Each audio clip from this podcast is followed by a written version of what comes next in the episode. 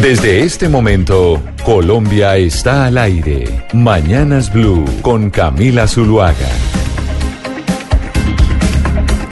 10 de la mañana, 32 minutos. Continuamos en Mañanas Blue y vamos hasta la una de la tarde. Y la, estamos de jueves ya a puertas de Semana Santa. Mucha gente que tiene la posibilidad de no trabajar lunes, martes y miércoles ya se está yendo y planeando sus viajes para, para descansar en esta semana del mes de abril lo cual es una estupenda noticia desde muchos puntos de vista. Reactiva la economía, particularmente la regional. Segundo, une a las familias. Tercero, es momento de regocijo. Sí, eso está como demostrado, claro, porque pues los viajes generalmente son en familia.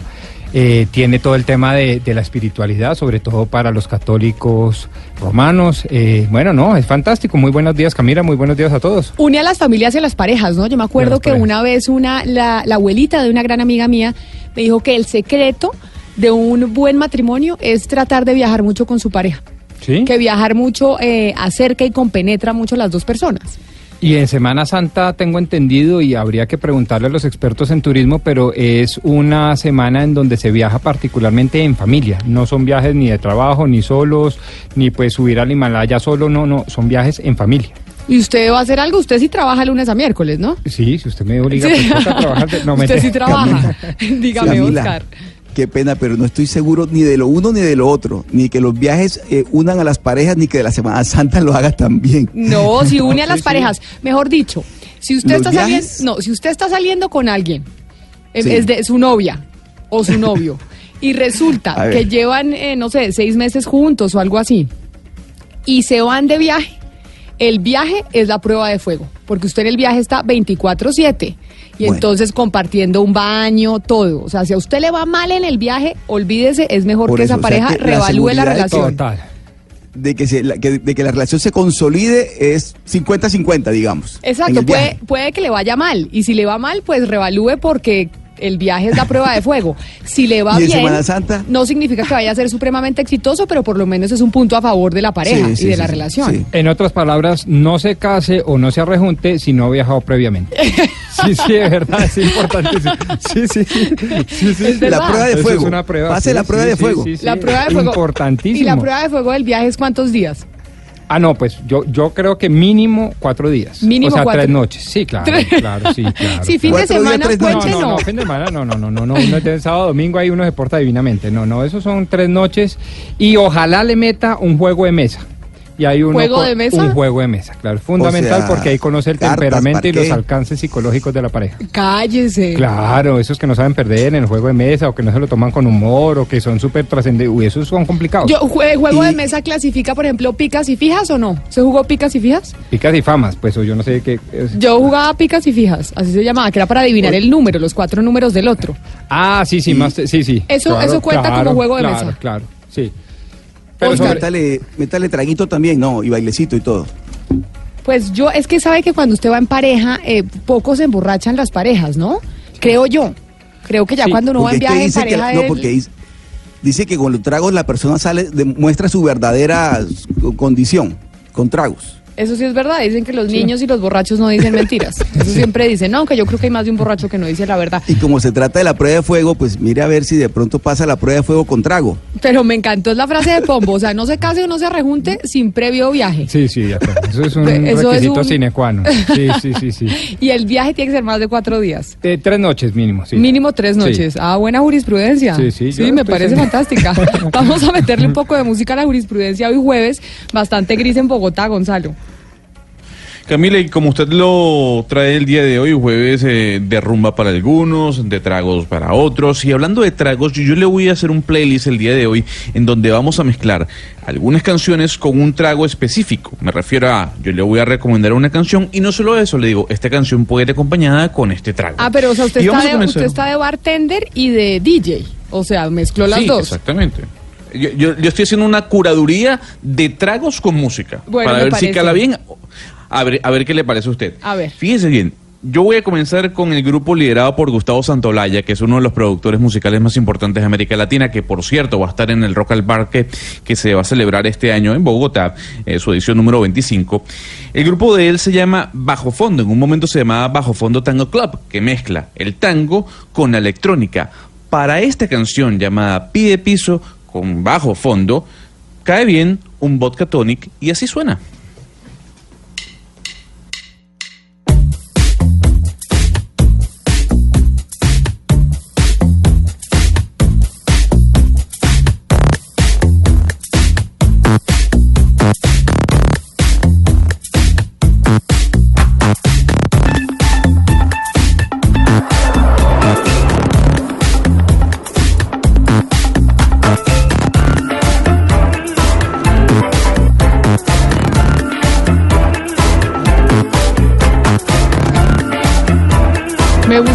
Fondo y sí, creo que le, que le queda con el vodka tonic. El vodka tonic es vodka y tónica. ¿Sabe qué es lo que pasa?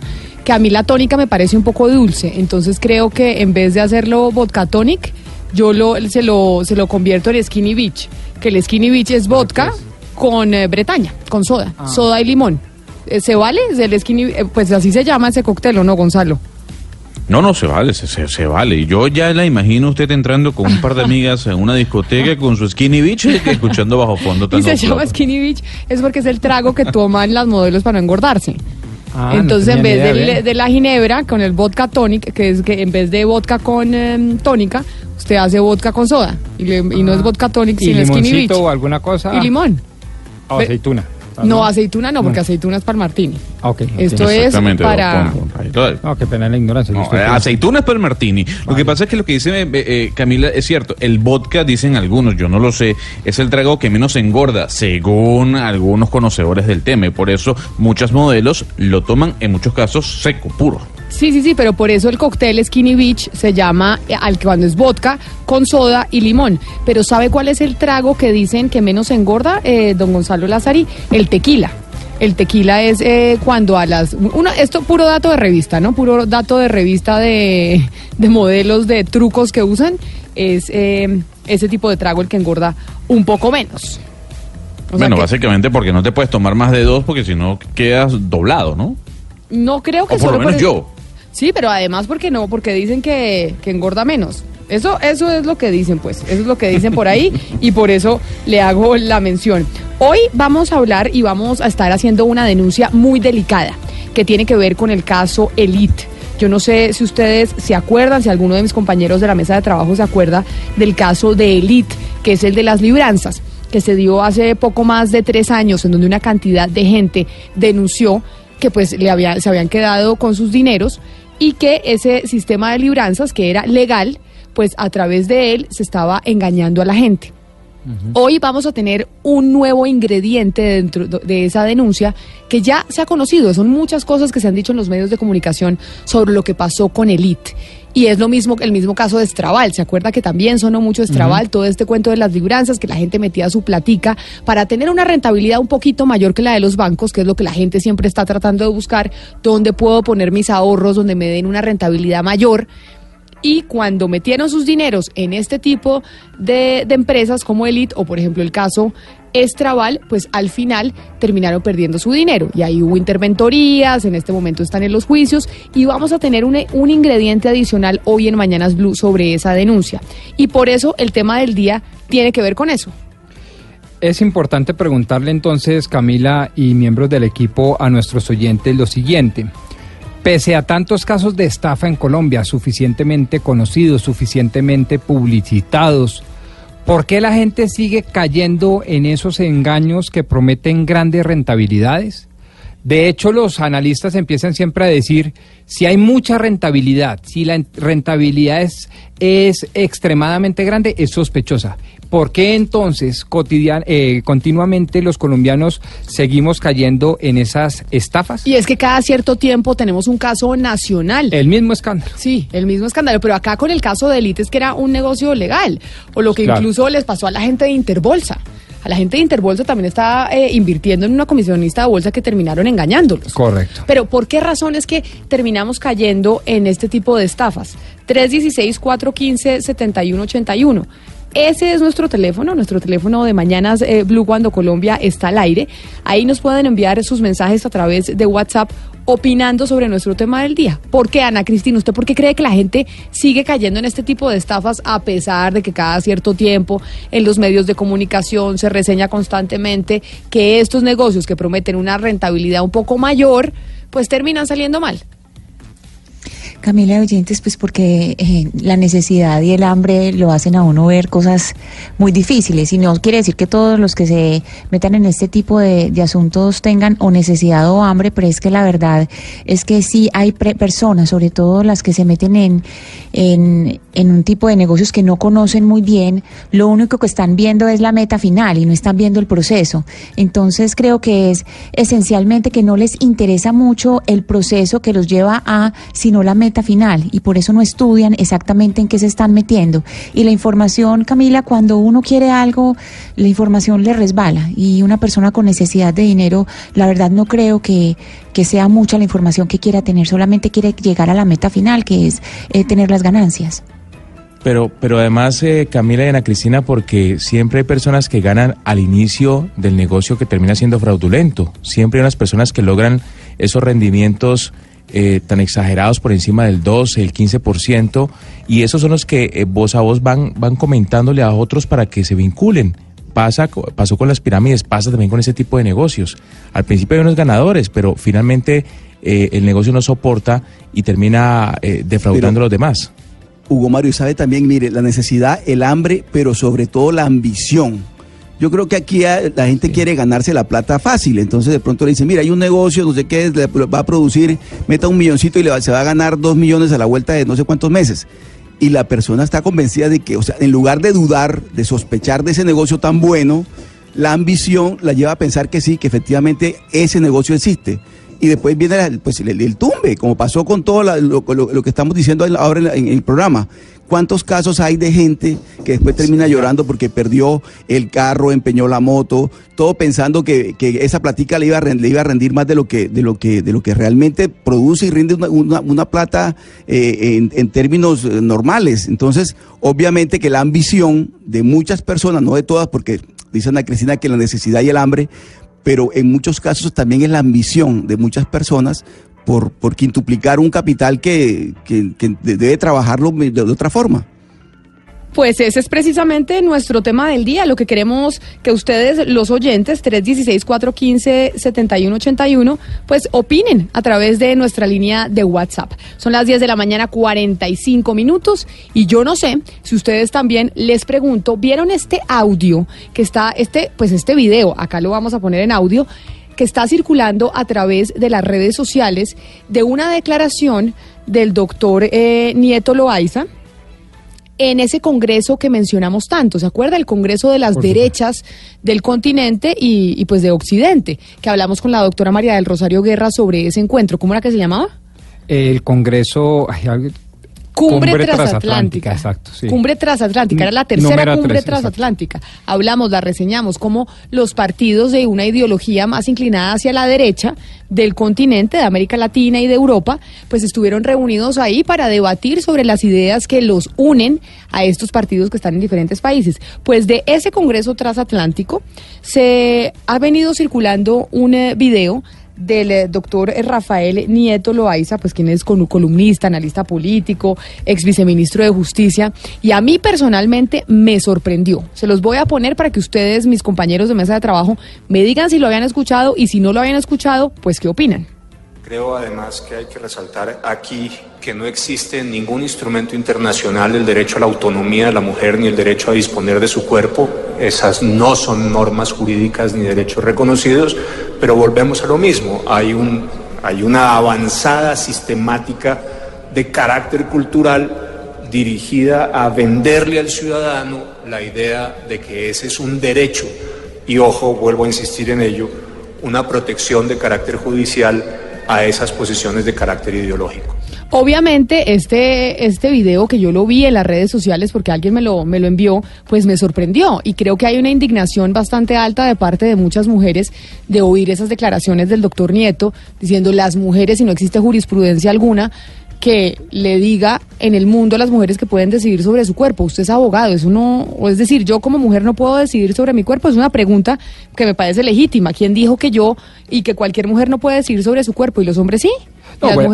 Hay, varias cosas que anotar para responderle su pregunta, Camila. Lo primero es que esta cumbre internacional transatlántica eh, se enmarca dentro de una ideología política muy clara, más allá de derecha o centro derecha, es eh, una política demócrata cristiana, es decir, como lo dijo María del Rosario Guerra, su patrocinadora, unos valores cristianos, católicos particularmente, que son muy respetables en el mundo entero, por supuesto, y naturalmente en un país mayoritariamente católico como Colombia. Dentro de esa cumbre, pues obviamente hay unas intervenciones que apuntan a distintos temas, como por ejemplo el tema del aborto. y el catolicismo se dice, eh, a ver, acláreme, ¿se dice que las mujeres no pueden decidir sobre su cuerpo? Es que, allá voy, es que eh, el debate de fondo no es si, creo yo, si se puede definir, eh, decidir sobre su cuerpo, sino el feto, el naciturus, es realmente parte del cuerpo de la mujer. Porque obviamente los entendidos dicen, digamos, los entendidos sobre todo de esta visión política, es que es distinta a la mujer. Son dos personas diferentes y en consecuencia la mujer no puede decidir libremente sobre el feto, sobre el futuro naciturus.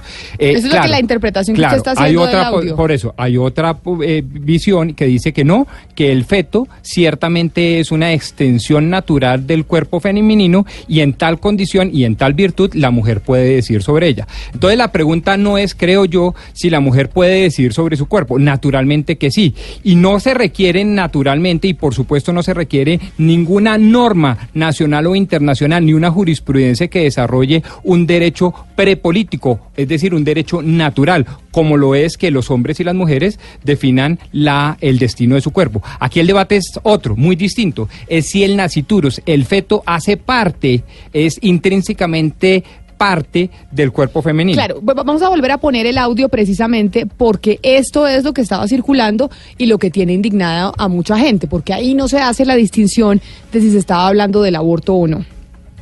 Creo además que hay que resaltar aquí que no existe ningún instrumento internacional el derecho a la autonomía de la mujer ni el derecho a disponer de su cuerpo. Esas no son normas jurídicas ni derechos reconocidos, pero volvemos a lo mismo. Hay, un, hay una avanzada sistemática de carácter cultural dirigida a venderle al ciudadano la idea de que ese es un derecho y, ojo, vuelvo a insistir en ello, una protección de carácter judicial a esas posiciones de carácter ideológico. Doctor eh, Rafael Nieto, bienvenido a Mañanas Blue, muchas gracias por atendernos. Camila, ¿cómo está usted? Saludos a usted, a todos los miembros de la mesa de trabajo de Blue y a todos los oyentes. Pues aquí el doctor Pombo estaba haciéndole el favor de interpretar en el contexto en el que usted dijo esas declaraciones que se están moviendo a través de Internet, que como usted entenderá, si sacamos ese audio que acaban de escuchar los oyentes, pues las mujeres están bastante indignadas. Me parece importante tenerlo en la línea para que usted diga en el contexto de qué habló sobre eso que acabamos de escuchar. Pero déjeme, le hago dos preguntas a usted primero, Camila. Claro, ¿Usted es abogada? No, señor, soy, politóloga y economista. Ok, y la segunda pregunta, ¿usted vio toda mi intervención? No, señor, vi el, eh, la parte que está circulando. Ok, entonces ese es un extracto de una intervención que es más larga. Si usted hubiera oído toda la intervención, se daría cuenta que yo estaba hablando fundamentalmente del aborto. ¿Y por qué dije lo que dije? Porque las personas que defienden el aborto sostienen que la mujer es autónoma, que tiene un derecho a disponer de su propio cuerpo y que sobre esa base pueden abortar. Y yo lo que sostuve, y lo sigo sosteniendo, es que tal cosa no existe en los tratados internacionales y no existe tampoco en la Constitución Política de Colombia. Usted no va a encontrar ningún tratado internacional de derechos humanos, Camila, ninguno. Ni el Pacto de Derechos Civiles y Políticos de Naciones Unidas, ni la Convención Americana sobre Derechos Humanos, donde se diga que la mujer tiene derecho a disponer de su propio cuerpo, o donde se diga que la mujer puede abortar y que eso es un derecho. De hecho, en la Convención Americana de Derechos Humanos, en el Pacto de San José, se protege la vida a partir de la concepción. ¿Qué es lo que viene ocurriendo? Tampoco hay un derecho a abortar en la constitución política colombiana, por si usted tiene esa duda. No existe en la constitución tal cosa. ¿Qué es lo que viene ocurriendo? Y no solamente en Colombia. Lo que viene ocurriendo es que las personas que están a favor del aborto han construido unas tesis doctrinales en virtud de las cuales dicen ellos, hay un derecho de la mujer para disponer autónomamente de su cuerpo y sobre esa base, dicen, las mujeres pueden abortar. Pues bueno, esa posición es una posición ideológica, esa es una posición de carácter cultural, no existe norma jurídica que la sostenga. Y eso es exactamente lo que yo estoy diciendo. Esas personas promueven con base en su propuesta ideológica la idea de que existe un derecho de la mujer a disponer de su propio cuerpo para abortar, de que existe una autonomía de la mujer sobre su cuerpo para abortar y sobre esa base justifican el aborto. Y consiguen de los jueces que apoyen esas posiciones ideológicas. Pero no hay norma jurídica internacional que lo sostenga y en la constitución política tampoco se dice tal cosa. Usted me, usted Eso es exactamente, Camila, perdóneme, lo que yo dije. Y me sostengo. Ahora, extraer ese pedacito de mi intervención para sostener que yo lo que estoy diciendo es que la mujer no es autónoma o no tiene derechos o tiene menos derechos que los hombres o que, bueno, eso es francamente una soberana tontería dirigida precisamente a hacer daño sin tener en cuenta la intervención completa, que es la que yo estoy diciendo. Pero mire, doctor Nieto, usted empezó esta intervención haciéndome dos preguntas. Y la primera de ella era si yo era abogada. Yo le dije, no, yo no soy abogada, pero sí la doctora Mónica Roa es abogada y es eh, pues consultora, ha sido activista en estos temas y como pues ustedes son los expertos, la quiero saludar e invitar a esta discusión si efectivamente, como usted dice, no existe esa jurisprudencia internacional o no existe en ningún eh, país del mundo en donde la mujer, y así lo digan las leyes, pues tiene el derecho a decidir sobre su cuerpo. Doctora Mónica Roa, bienvenida a Mañanas Blue. Buenos días. Muchísimas gracias eh, por atendernos. Y básicamente, más allá de esto, volverlo un debate pro o no pro aborto, que esa no es la intención, la pregunta es, ¿existe o no existe, como argumenta el doctor Nieto, una eh, jurisprudencia en el mundo que diga que las mujeres sí son autónomas y tienen el derecho a, decidir sobre su cuerpo? ¿O es verdad que en ningún lado, en ningún país, eso lo determina eh, la ley? A ver, vamos por partes. Lo primero es que las mujeres tenemos autonomía independientemente de que esté escrito en alguna parte o no. Lo segundo es que eh, la autonomía eh, de las mujeres está reconocida en instrumentos internacionales de derechos humanos y en una serie de documentos a nivel global, regional, nacional, infinitos. Eh, un ejemplo de ello Comité de Derechos Económicos, Sociales y Culturales que dice lo siguiente, te leo textual. Las mujeres tienen derecho a adoptar decisiones y hacer elecciones libres y responsables, sin violencia, coacción ni discriminación con respecto a los asuntos relativos al propio cuerpo y la propia salud sexual y reproductiva. Entonces, más, más explícito no puede ser. Ahora, tercero, me parece muy importante reivindicar, esto. Por supuesto que hay una revolución cultural detrás de la lucha por los derechos, como ha sido así a través de la historia. La, primera declaración de los, derechos, de los derechos del hombre fue resultado de la Revolución Francesa. La Declaración Universal de los Derechos Humanos y los pactos internacionales de derechos civiles y políticos y de derechos económicos, sociales y culturales eh, surgieron como resultado del rechazo a lo que ocurrió durante la Segunda Guerra Mundial. Lo que está ocurriendo hoy en día con los derechos de las mujeres, que llevamos años en esta revolución cultural, es que se empiezan a reconocer de manera cada vez más explícita esos derechos que ya tenemos y que seguiremos luchando, no solamente porque se reconozcan, porque se respeten y se implementen en todas partes. Le quisiera preguntar eh, al eh, doctor Nieto, que hace unos minutos, entre su argumentación, mencionaba la posición de la Comisión Interamericana de Derechos Humanos, porque precisamente en septiembre de 2017, cuando eh, en Chile hablaron de, hablaron de, pues, de de, de, todo lo que era la aprobación eh, de la interrupción eh, voluntaria del embarazo, pues precisamente la relatora, la que es en ese momento, pues eh, Margaret May McCulley, que es relatora de los derechos de las mujeres, mm, dijo que la aprobación de esa ley reconoce la realidad que viven las mujeres en el país y garantía y garantiza la posibilidad de interrumpir voluntariamente el embarazo de manera legal, disponible y segura con el fin de salvaguardar la vida e integridad personal de las mujeres, niñas y adolescentes. Es decir, ella en nombre eh, de la pues de, toda la organización aplaudió esa decisión. Es decir, aquí no se está hablando de que no se reconozca, por el contrario, cuando países han eh, tomado decisiones, la Comisión Interamericana de Derechos Humanos aplaudido esas decisiones. A ver, voy por partes porque creo que es indispensable. Uno, Camila, una cosa son los instrumentos internacionales, derecho convencional, y otra distinta, la jurisprudencia. Como una cosa distinta es la constitución política y las leyes, y otra cosa las decisiones de los jueces. Son cosas distintas.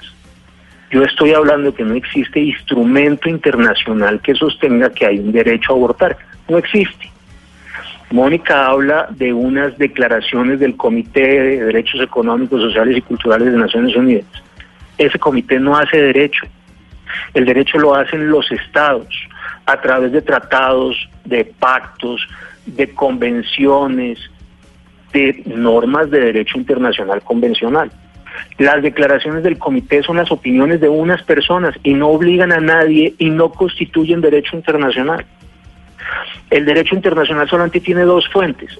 Una fuente convencional, es decir, los estados haciendo estas normas a través de tratados, pactos, convenciones, convenios, lo que estoy señalando, o el derecho consuetudinario, que son las prácticas reiteradas y constantes de los sujetos de derecho internacional que se entienden obligatorias para los sujetos de derecho internacional. Hoy por hoy, no existe norma internacional ninguna que establezca que hay un derecho a abortar, que hay un derecho de una autonomía de la mujer para disponer de su cuerpo y que entienda que ese feto que está en el cuerpo de la mujer no es persona, no es vida y que por tanto puede disponer una mujer de ello.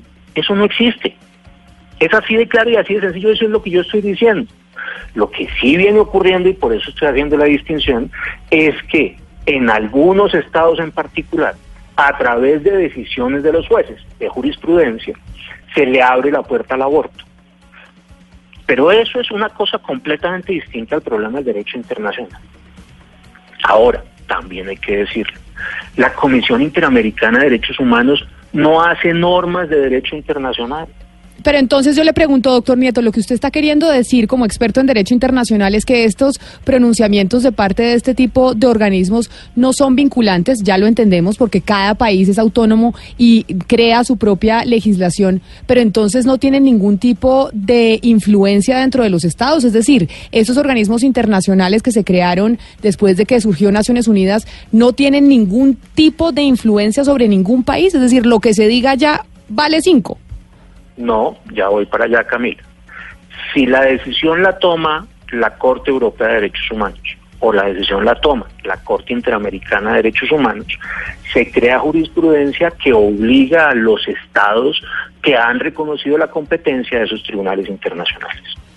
Pero si lo que hay es un pronunciamiento de la Comisión Interamericana de Derechos Humanos, eso no obliga. Tanto no obliga que, me alejo de los temas de aborto, que cuando la comisión quiere que un Estado quede obligado, tiene que llevar el caso en particular al estudio de la Corte. Y ahí en la Corte hay un debate jurídico entre el Estado y la Comisión Interamericana y los jueces toman una decisión al respecto. Pero la posición de la Comisión no es una posición que obligue al Estado a ninguno. Es una posición que no tiene valor de derecho internacional positivo para decirlo de otra manera. Ahora, ¿eso significa que esas opiniones no influyan? Claro que influyen, por supuesto que influyen, pero influyen por la autoridad de quien lo dice, no porque sean normas jurídicas. Permítame. Y ese es el punto que yo quiero resaltar. Permítame, doctor no Nieto. Un derecho, un derecho internacional a abortar. No existe. Y ese es el punto, y es así de claro. Y, yo he tenido esta conversación con Mónica no una, sino varias veces sobre distintos temas y estoy dispuesto además de que entremos después, si ustedes quieren, a un debate a fondo sobre el tema del aborto. Porque, ojo, es que es absolutamente excepcional el Estado, ya no el derecho internacional, el Estado que reconoce el aborto sin límite de tiempo. En general, aún los estados que admiten el aborto establecen unos periodos para que el aborto se pueda producir. ¿Sobre qué idea?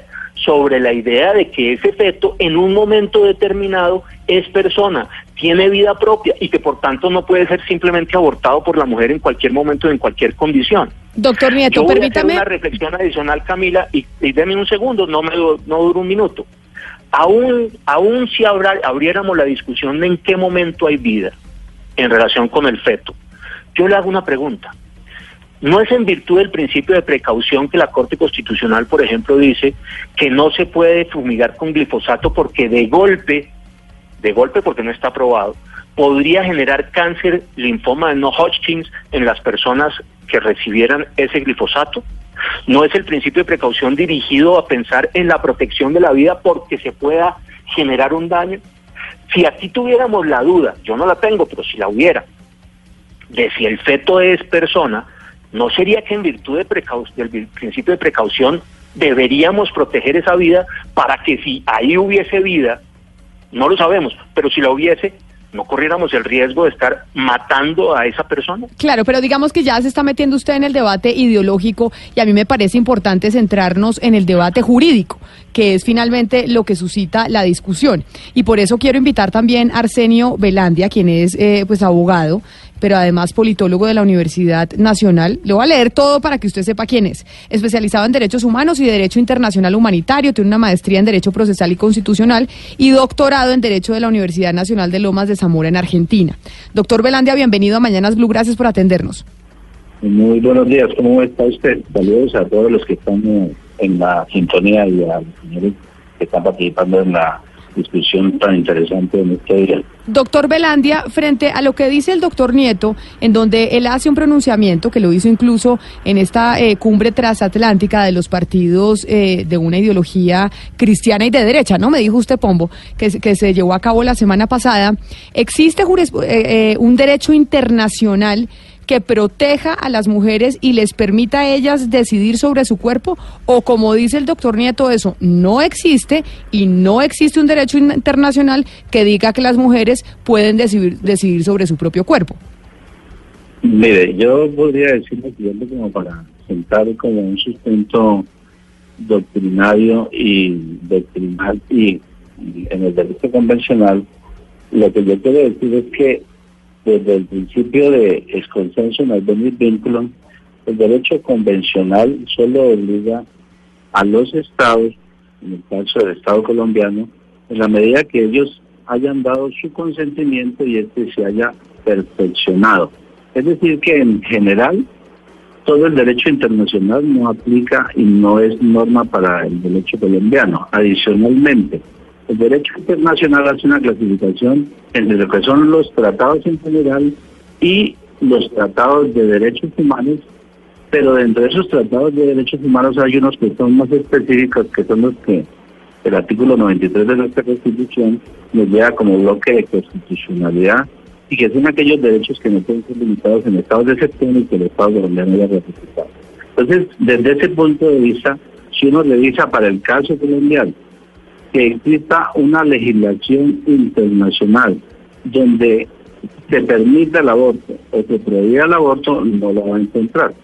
Si hubiese existir algún instrumento en alguna parte del mundo, en el derecho en el derecho internacional de los derechos humanos, que era un tema aborto, pero para el caso de Colombia no lo conozco.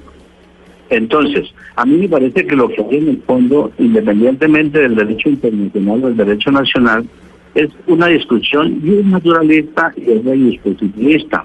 Se debe entender que el doctor Nieto tiene un pensamiento naturalista donde hay una concurrencia de derechos humanos entre quien está en la vida intrauterina y quien es la señora, la la, la que dueña del vientre. Entonces, la discusión que yo pudiera plantear es, es en sede de ponderación, pero teniendo como fundamento la dignidad del ser humano, porque es que nuestra constitución funda el Estado Social del colombiano en lo que se llama la dignidad del ser humano, en otros factores, pero digamos el respeto de la dignidad del ser vamos, humano. Eh, doctor, doctor, vamos a intentar mejorar, vamos a intentar mejorar su comunicación porque nos parece muy importante lo que usted nos está diciendo y está, lo estamos oyendo un poco mal. ¿O soy solo yo, doctor, como usted lo oía bien? No, no, no, se oye regular y con un eco ahí que, que no nos permite seguir el hilo de la, de la intervención. Pero entonces le pregunto a la doctora Mónica Roa, si no existe eh, un derecho internacional que ampare entonces a las mujeres eh, sobre la decisión que tienen autónoma de su cuerpo, ¿en qué nos estamos basando para argumentar de esa manera? Mira, si tú lo una norma que diga que las mujeres tienen derecho a abortar, no la encuentras. Lo que sí encuentras son normas que dicen que las mujeres tienen derecho a la autonomía, las mujeres tienen derecho a la vida, las mujeres tienen derecho a la salud, las mujeres tienen derecho a la libertad, las mujeres tienen derecho a la... No, hoy estamos con las comunicaciones un poco regulares. Una constitucionales. No, estamos con la, con la, con la comunicación eh, regular, que es lo que siempre nos pasa. Y como ya nadie usa teléfonos fijos, se oye terrible. Nadie usa teléfono fijo ya, ¿no? Ya quedó pero, en el pasado. Pero creo que don Oscar Montes tenía una pregunta para, mm, para el doctor Nieto. Sí, doctor Nieto, eh, la inquietud eh, tiene que ver con el caso colombiano. La sentencia de la Corte Constitucional, la C-355 del 2006, habla de la terminación voluntaria del embarazo eh, en el caso de lo que se conoce técnicamente como el aborto, ¿esa terminación voluntaria no es la decisión autónoma de la mujer? Oscar, esa es una buena pregunta. Déjeme y le respondo en orden muy rápidamente. Lo primero que hay que volver a insistir y reconocer es que no hay norma de derecho internacional que le dé el derecho a las mujeres a abortar. Eso no existe. Ni hay norma en el derecho internacional que diga que las mujeres pueden tener derecho a disponer de su propio cuerpo. Fíjense ustedes que en lo que se le oyó a Mónica, Mónica no dijo que eso existiera, empezó a hablar del derecho a la mujer a la libertad, del derecho, todos esos derechos que por supuesto tienen que tienen los hombres, porque los hombres tienen los mismos derechos y las mujeres tienen los mismos derechos de los hombres. Fundamentalmente somos iguales. Dicho esto, lo que sí existe son jurisprudencias nacionales en distintos estados que han dado lugar a la posibilidad de que las mujeres aborten. Eso lo llaman con un eufemismo la interrupción voluntaria del embarazo. Y efectivamente, esa sentencia de la que usted habla establece que en Colombia caben tres casos de aborto, que son los que están señalados en esa eh, jurisprudencia señalada por usted. Pero quiero resaltar lo siguiente. Esa jurisprudencia de la Corte Constitucional se hace por unas decisiones de los jueces, no porque exista una norma positiva, escrita en la Constitución política o en la ley que permita hacer el aborto. No, hay unos jueces que llegaron a la conclusión de que en su interpretación existe un derecho de la mujer a la interrupción voluntaria del embarazo en esos tres casos puntuales. Y eso es exactamente lo que yo me estoy refiriendo. Lo que viene pasando en el mundo es que las posiciones, entiéndanlo en el mejor sentido de la palabra, ideológicas de unas personas que cumplen la función de jueces, terminan generando unos derechos para unas poblaciones determinadas. El caso concreto es exactamente ese que usted está señalando, Oscar. Y eso, por tanto, solamente refuerza lo que dije yo en mi intervención. Y mi intervención, ojo, yo no nombré a Dios o a la religión, ni a los católicos, ni a los cristianos, ni a los judíos, ni a los ateos. No tiene que ver con un tema religioso. La posición es una posición jurídica y si ustedes quieren es una posición de convicciones personales. La mía es una de defensa a ultranza de la vida humana. Y si ahí creo yo, estoy convencido de ello, hay vida en el vientre de la mujer, en ese feto, esa vida tiene que ser protegida. Y si cabe la duda de que lo hubiera, es decir, si cabe la duda de en qué momento ese feto es persona y tiene vida, en virtud del principio de precaución, y como no sabemos, tenemos que proteger la posibilidad de que allá haya una vida humana y tratarla con respeto. Pues precisamente esa discusión jurídica, como usted lo dice, eh, doctor Nieto, era la que queríamos dar y por eso habíamos invitado dos abogados más porque nosotros no lo somos y pues precisamente ustedes los abogados siempre cuando uno no lo es le dicen es que usted no es abogado, entonces usted no me puede discutir. Por eso era que le traíamos dos abogados más. Señor Rafael Nieto, abogado, columnista analista político, gracias por habernos atendido y haber hablado de ese video que yo creo que usted ya le llegó y que está en redes sociales circulando y por eso nos parecía importante llamarlo. Feliz día. Muchas gracias Camila por llamarme. Sí, hay gente con mala leche que corta las intervenciones de uno para tratar de ponerlo a decir cosas que uno no ha dicho. Pero bueno, ¿qué puede hacerse frente a esa realidad? Allá verán su conciencia cada uno. Lo descontextualizan con un afán. El contexto completo es el que hemos dado hoy. Feliz mañana, doctor Nieto, y también a la doctora Mónica Roa, abogada, que es consultora, también experta en Derecho, y pues que estaba fuera del país y por eso teníamos el problema con las comunicaciones. Muchísimas gracias por habernos atendido. Y al doctor Arsenio Velandia, doctorado en Derecho, haciendo esta discusión, que básicamente más allá de ser un tema ideológico, lo que queríamos concentrarnos era en ese tema internacional. ¿Existe o no existe? Pues naturalmente los tres invitados han dicho que no existe norma alguna positiva, jurisprudencial, de lo que sea, de ninguna naturaleza, que otorgue ese derecho a la mujer. El debate, a mí el debate que me llama la atención, el que me gusta, es el de la filosofía política y que obviamente pues lleva a un digamos, digámoslo así, a una conclusión eh, de perogrullo, y es que eh, Mónica sostiene que el derecho a la autonomía, a la libertad y a la vida, que tienen por supuesto mujeres y hombres, lleva necesariamente al derecho a abortar. Y lo que dice el doctor Nieto es que no. Y ese es el eterno debate. Ese es el eterno debate. Que no sabemos que son ahí sí las posiciones ideológicas. Pero que es el debate, digamos, bonito, porque el jurídico, eh, pues no hay cuestión. El doctor Nieto tiene toda la razón, incluso su contraparte, la doctora Mónica, le dio la razón. El tema es si filosóficamente debíamos entonces a empezar a crear derecho en favor de las mujeres o en favor del aborto o en favor de la interrupción voluntaria del embarazo, como se le quiera llamar, o no. Y por eso el tema de la filosofía política acá es tan importante. Esa es precisamente la discusión. 11 de la mañana, 13 minutos, hay noticia de último minuto. La noticia del momento en Blue Radio noticia del momento tiene que ver con algo que se había hablado más temprano aquí en Mañanas Blue y una decisión del Consejo de Estado en torno a la elección del doctor Antanas Mocus y de Ángela María Robledo. La información la tiene Juan Esteban Silva. ¿Ya se pronunció el Consejo de Estado, Juan Esteban? Hola Camila, buenos días. Pues en efecto, el Consejo de Estado pues ha declarado nula la elección de Antanas Mocus. Hay que aclarar también, Camila, que la decisión, la otra demanda que se estudia por nulidad de elección es la de Ángela María Robledo. Esta decisión de Robledo quedó aplazada.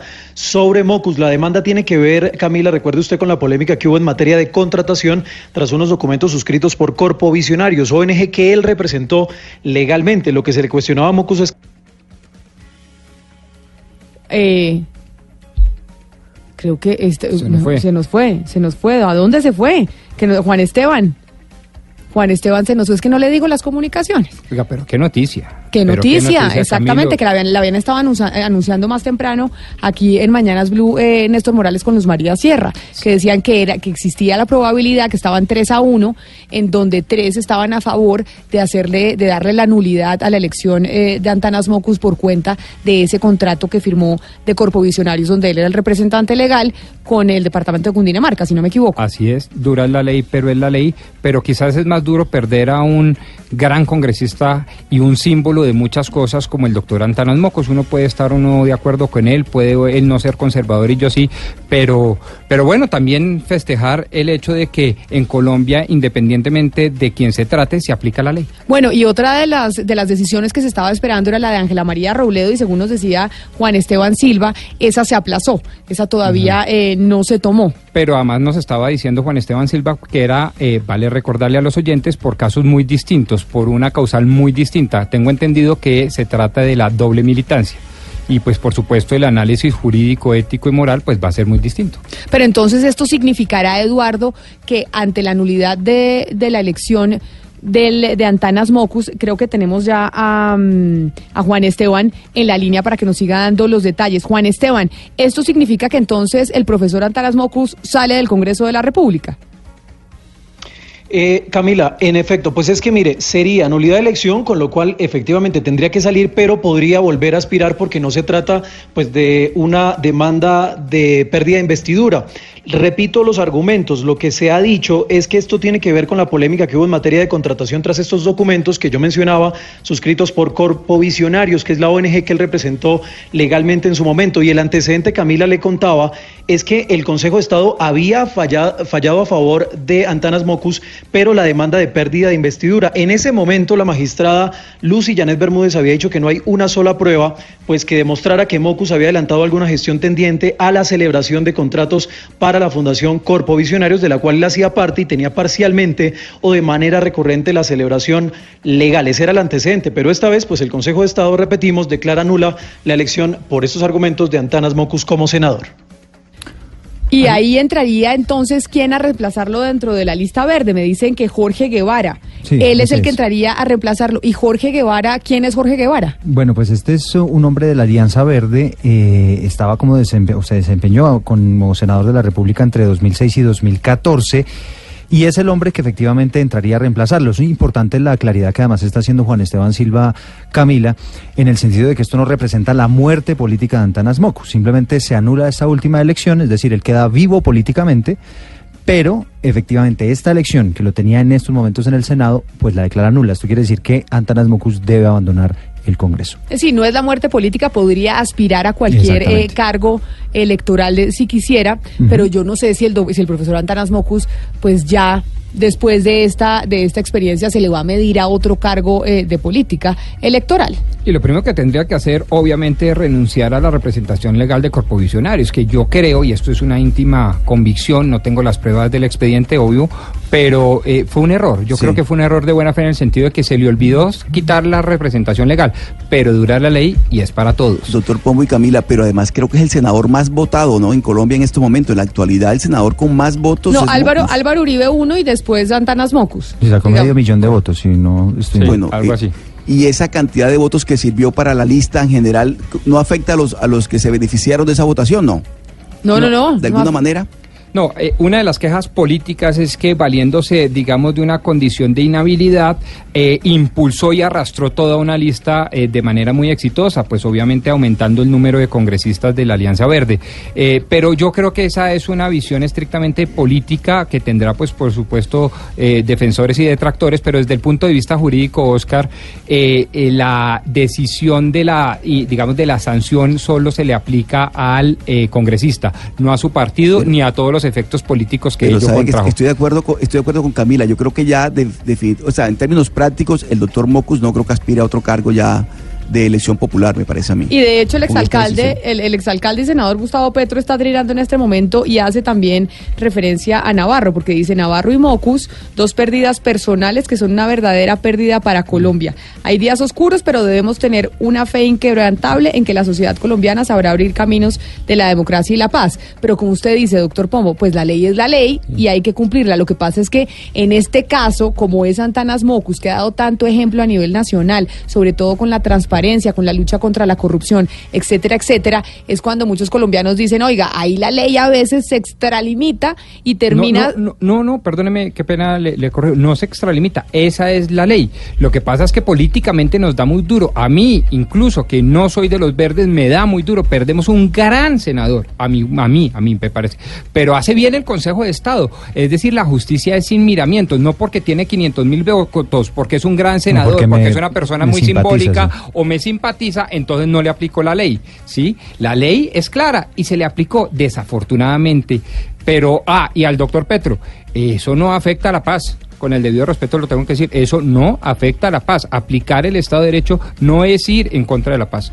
Eh, nuestra reportera en, la, en el Congreso, Camila, nos está reportando que no está en estos momentos en la oficina el doctor Antanas Mocus, aparentemente está en unos chequeos médicos. ¿Para cuándo queda entonces la decisión del Consejo de Estado de la doctora Ángela María Robledo, que es un caso un poco distinto porque es el de doble militancia por haber ido a la, mm, ser la fórmula vicepresidencial de Gustavo Petro y no haber renunciado al Partido Verde con el suficiente tiempo? ¿Sabemos para cuándo quedó el estudio de lo de la doctora eh, Ángela María Robledo? ¿Está Juan Esteban ahí en la línea todavía? No, Juan Esteban. No se tiene aún la fecha, es lo que nos dice la magistrada Lucy Janet Bermúdez. Esta demanda contra Ángela María Robledo tiene que ver con un documento que estaba en el despacho de un magistrado, Carlos Enrique Moreno. El demandante, Camila, pide declarar la nulidad mediante la cual se determinó que ella tenía derecho a ocupar una curul en el Congreso de la República. Robledo, recordemos, fue elegida congresista por el Partido Verde para el periodo 2014-2018. En marzo ella renuncia para hacer la fórmula vicepresidencial de Gustavo Petro por el movimiento Colombia Humana. Esto tendría que ver aparentemente entonces con una doble militancia, un argumento que el Consejo de Estado entonces tendría que estudiar en los próximos días. Y ya nos vamos para Semana Santa, lo que quiere decir es que se demora un tiempito, ya no fue esta semana, no fue la siguiente, será la siguiente después de Semana Santa, si llega el Consejo de Estado a, sesionar después de la, de la Semana Santa, doctor Pombo. Sí, en, el caso... En, el caso de Escúcheme, Rodrigo, en el caso de Ángela María Robledo, lo que pasa es que creo que hay un vacío jurídico ahí, eh, Rodrigo, porque ella no estaba inhabilitada para aspirar a la vicepresidencia siendo fórmula de Gustavo Petro, pero eh, a partir de, esta elección, quien, quien pasa la segunda vuelta eh, obtenía una curul en Cámara en el caso de la vicepresidenta y en Senado el caso del candidato a la presidencia. Es decir, no estaba previsto eso en, la, en la, norma. Y además el, el eh, ex candidato presidencial Gustavo Petro no tiene partido. Acuérdese que no les dieron la personería jurídica. Entonces ahí es un poco más delicado porque no habría doble militancia, porque no hay doble partido. Hay partido verde, pero no hay partido de los no hay Colombia humana y la lista de los decentes. Por eso yo advertí en mi introducción que son casos distintos, que hay que analizarlo con criterios morales, éticos y jurídicos diferentes. Yo creo que el caso de la doctora Ángela María es muy distinto y es probable que incluso pues quede eh, en la no en la impunidad, sino en la, eh, ¿cómo se dice? En la, pues o sea, que salga avante, que no tenga ningún problema. Bueno, pues esperemos entonces que decide el Consejo de, de Estado en torno a la doctora Ángela María Robledo. Muy triste noticia lo que sucedió con el exalcalde de Bogotá y ahora senador Antanas Mocus. Esto es una noticia triste por cuenta de lo que dice Oscar, uno de los senadores más votados del país. Pero sí, la ley es la ley y aquí hay que cumplirla. Oh, pero, oh, para los eh, queridos oyentes del Consejo de Estado, sección quinta, eh, cuando la doctora Camila dice muy triste noticia es que perdemos un muy buen político en el escenario. No, no, estamos invitando, ni más faltaba que ustedes dejen de cumplir la ley por hacer miramientos de la calidad. No, no, no, no, yo creo que eso fue lo que analizó el Consejo de Estado precisamente. Por eso estoy diciendo eso, muy triste desde el punto de vista político, pero desde el punto de vista jurídico, esa es la ley un senador brillante, ¿no? En general, Mocus llegó a la política colombiana y le dio un aire fresco, además un compromiso con la contra la corrupción, ¿no? El, aporte de Mocus a la política nacional es impresionante, de tal manera que sí es una pérdida muy grande para para eh, es el símbolo, Oscar, es el símbolo de la política de la política diferente, de la política anticorrupción y creo que no hay muchos símbolos más como Mocus en Colombia. Pues llevó la palabra cultura a la política. Correcto. Por ahí. Un trago amargo. Y como es un trago amargo, Gonzalo, y usted hoy hizo el mix de música con trago, pues a ver, ¿con qué trago eh, nos pasamos este esta pena, esta pena para muchos de los que votaron por, eh, por el profesor Antanas Mocus? profesor Antanas Mocus o quienes lo siguen han tomado en alguna oportunidad Jack Daniels. Eh, doctor Pomo, usted ha tomado Jack Daniels, ¿verdad? Sí, claro que sí. Bueno, el Jack Daniels va siempre ligado con blues, con rock and roll. Y aquí le traigo una versión que hace uno de los mejores cantantes de blues, John Lee Hooker, del clásico de los Doors, Roadhouse Blues.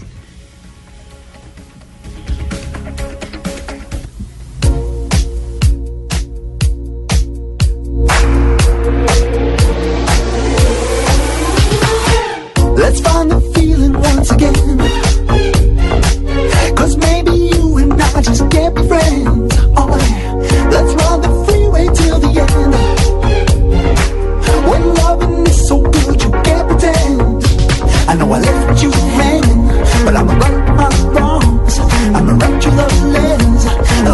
This song.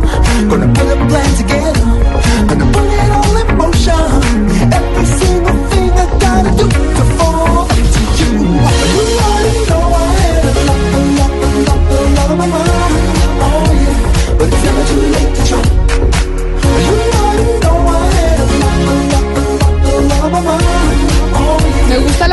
me gusta el Jack Daniels, Gonzalo, así que creo que, que muchos se pasarán esta, esta tusa, como se le puede decir, del, del profesor Mocus eh, Hugo Mario con, con la canción y el Jack Daniels. A mí, a mí me encanta también el Jack Daniels, pero, pero no solamente beberlo, pero, sino eh, además en, en, comidas. Hay unas recetas fabulosas, por ejemplo las costillas eh, en Jack Daniels son eh, fabulosas. Los voy a invitar cuando vengan a Cali a, a que prueben esta receta tan especial. ¿Y pero la va a cocinar este usted, la va a cocinar usted o nos va a llevar a un restaurante? Sí, sí, sí, bueno, yo los llevo a un restaurante mejor para asegurarme de que les guste. Ahora, antes de que me levanten, eh, Camila, eh, lo que está sonando al fondo no es John Lee Hooker, obviamente, ¿no? antes que venga un oyente y me diga, pero eso no es John Lee Hooker. Estamos escuchando a Cromio, porque yo creo que más allá de tomarnos un Jack Daniel, había alguien que quería tomarse un gin tonic. Y es que yo creo que la música de Chromio, quien tenemos al fondo, que es un dueto de música electrónica va ligada más que a un Jack Daniels, a un gin tonic. Dentro de pocos minutos yo le voy a traer la canción de, ah, de es que John le Lee Hooker. la canción que no sí, era. claro. A ver, entonces digamos cuál es la del gin tonic, porque yo ya estaba pensando en Jack Daniels. Ok, la del gin tonic es la que está... Ahora sí, esa es la del Jack Daniels, Camila. A ver.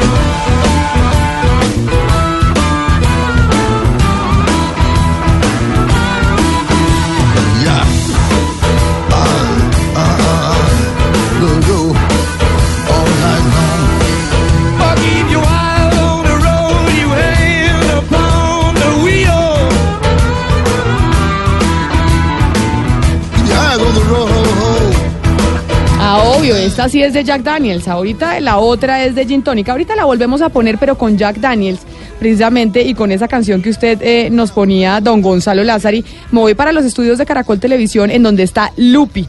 ¿Y Lupi quién es? Usted se va a preguntar, eh, doctor Pombo. La experta en motores que usted oye aquí todos los fines de semana en... Em, en Blue Radio los sábados específicamente, ella es experta en motos, en carros, en todo y ya la tata era de celulares, aquí le tenemos la experta de vehículos y, de motorizados. O sea, la chequera es un poco más grande. La chequera un poco más grande, exactamente, y nos vamos para donde Lupi. Lupi, ¿qué información le tiene al doctor Pombo en términos de expertise de los, de los motores? Hola Camila, yo hoy los estoy acompañando con el nuevo lanzamiento de Renault, el Quid, y quiero hablarles un poquito del espacio, además eh, desde una perspectiva que también nos encanta y es el fútbol, porque pues, ya sabemos que el domingo es un día súper futbolero por naturaleza, aquí todo el mundo habla de fútbol, en Blue Radio.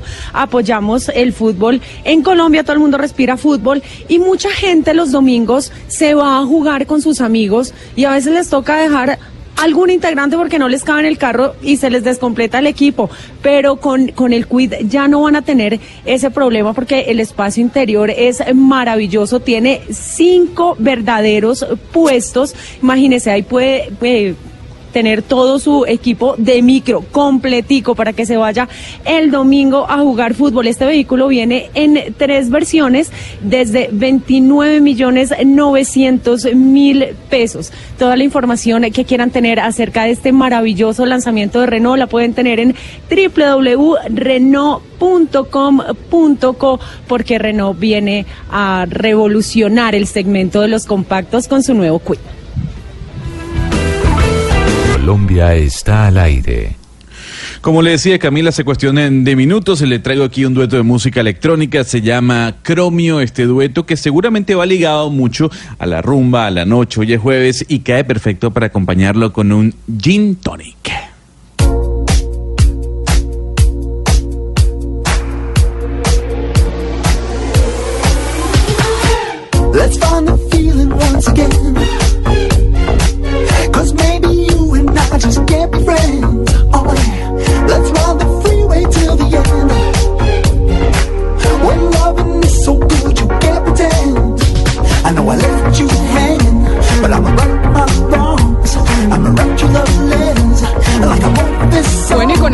Entonces le vamos a dar paso a los oyentes que precisamente están opinando mucho sobre el tema que vamos a tener en pocos minutos y es eh, una denuncia adicional del caso de Elite esta empresa de libranzas en la cual pues muchos colombianos, de hecho casi seis mil perdieron su dinero, doctor Pombo. ¿Seis mil personas? Seis mil personas. Seis mil personas, más de seis mil, pero le digo seis mil para darle un número cerrado, y 1.3 billones, con B de burro, billones de pesos se perdieron ahí, en el caso de Elite.